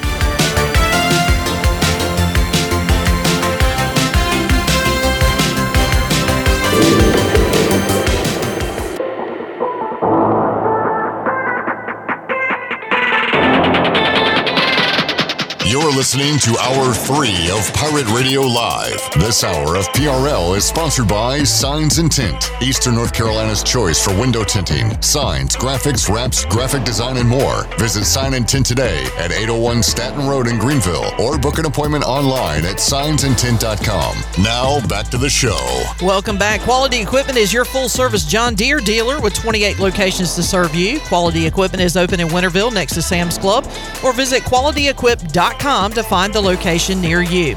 Now let's head back into Pirate Radio Live. Here is Cliff Rock. Let's take a look at what's going on tonight in the world of spurts. ACC Big Ten Challenge, Florida State. I yeah, and I hadn't watched them play, so I shouldn't act like I know anything about them. But just seeing them as an 11 and a half point dog doesn't sit well with me. Uh, their only loss this year has been on the road at Florida. Uh, they have a narrow win over Tulane, a blowout win over Missouri. Um, so yeah, I don't know. If I had to, I know Purdue's a machine this year, but I would take Florida State. I haven't really watched that much college basketball other than ECU basketball this year. And I really, I, I just is- haven't made that transition yet. But I did watch the Michigan um, Gonzaga game on Friday night, and man, what a great game that was. Duke Gonzaga. Did Memphis. I meant uh, Duke Gonzaga. Who did I say? Memphis. No, you said Michigan and then Memphis. Oh. Well, I meant Duke Gonzaga. Okay. It was so good. You had four different teams playing. Yeah. it. That was a great game. That felt like an NBA game with hustle. You Hustle know, hard. You got 82 NBA games, and they're fun, entertaining to watch, but I don't, guys aren't going 100 the entire time, and for good reason. They wear themselves out. Um, but in college, you do tend to see the effort there more. Sustained effort and violence. Violence. And that felt like an NBA game with all the scoring going on, with all the superstars on the court. You had It just seemed like a bunch of Brandon Johnsons out there on the, on the floor. it was like a team of Brandon Johnsons versus a team of Brandon Suggses. Uh, no, that was a great game, and that is why Duke's number one team in the country now, and they take on Ohio State tonight. They are favorites on the road in Columbus, Ohio. What time is that game? That is a late one, Shirley. That Oh. is at nine thirty. Okay, never mind. That one's off the Shirley list. So uh, yeah, those are a couple games going on tonight, along with East Carolina and Old Dominion. And once again, the Pirates five and a half point favorites tonight. Let's look and see what Old Dominion has done so far this season. They are three and four on the year. One of those losses coming to East Carolina. Uh, wins over hey Longwood, remember them? Uh, Manhattan and UVW. Anybody want to take a stab at what UVW is? Ah, Virginia Wesleyan. I feel like East Carolina's played them as well at the start of a season. So, uh, or we play UVA Wise. Remember them? What's your favorite? I should have done this with Igo. Or like VMI. What's your favorite random early season East Carolina opponent? Wasn't it Lee College that ECU lost to early in the year? Something I'd never heard of. Did you hear me earlier talking to Cy? Um, the uh, NC Wesleyan last year was fun. the Academy of Art beat UC Davis in a basketball game. That's fun. Uh, maybe Igo can chime. Okay, Igo's actually tuned in. Oh, those are some good ones.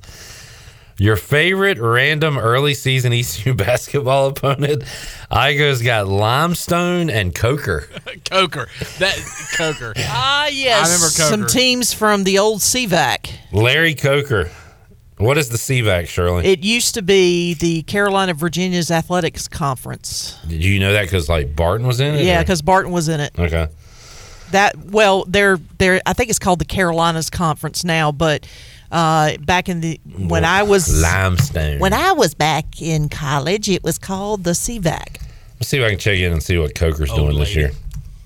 Coker Did basketball. you just called me old lady? No, I, you're hearing things. Look, I'm gonna I'm gonna do this show over here. Y'all can handle whatever business y'all got going on over I'm there. hearing things. You can't remember things.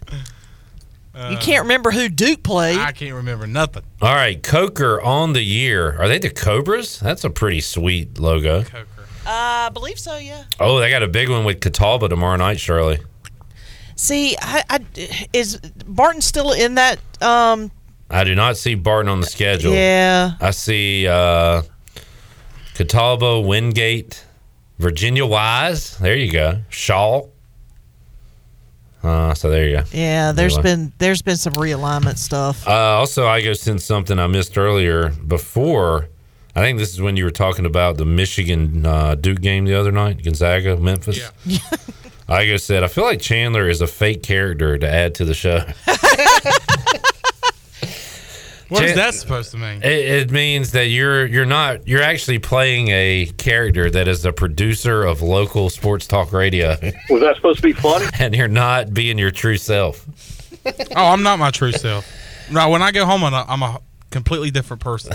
you uh, you talk use your uh, actual home life voice. It sounds kind of British, like you're.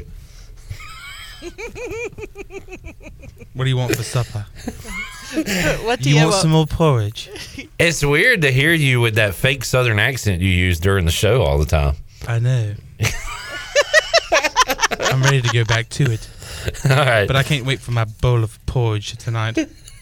Watching Does Mary this mean you don't like it and you don't want to do Oh, it? wait, why are you watching Mary Poppins? Because there's a lot of British going on in there. and I watch anything with British in it. Julie Andrews is. Have you ever uh, watched Peaky Blinders? That's a great show. Actually, I have not. I need to. yeah, but uh, yeah, Yeah. but, but yeah, everything's going good over here at Pirate Radio. Touchdown, wow! And the hometown team does it. All right, Shirley, let's take our last break. We'll come back and wrap it up on a Tuesday edition of Pirate Radio Live. We'll be back after this.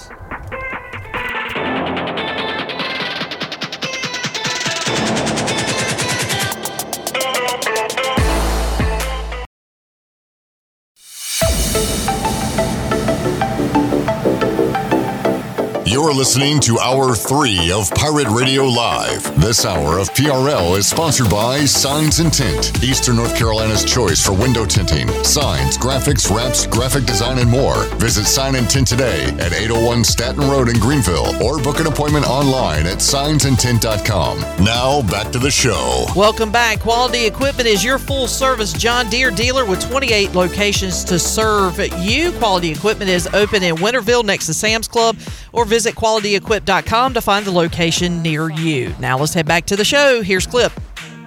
Alrighty, time to wrap it up. Put the pirate flags up. Grab the kids and head to Minges. Grab your wife. The ma- Malice. Hi and Minges. everybody. The Malice and Minges coming up tonight between the Pirates and the Monarchs. Uh, we will recap that one on Wednesday. We'll have more coaching carousel updates for you.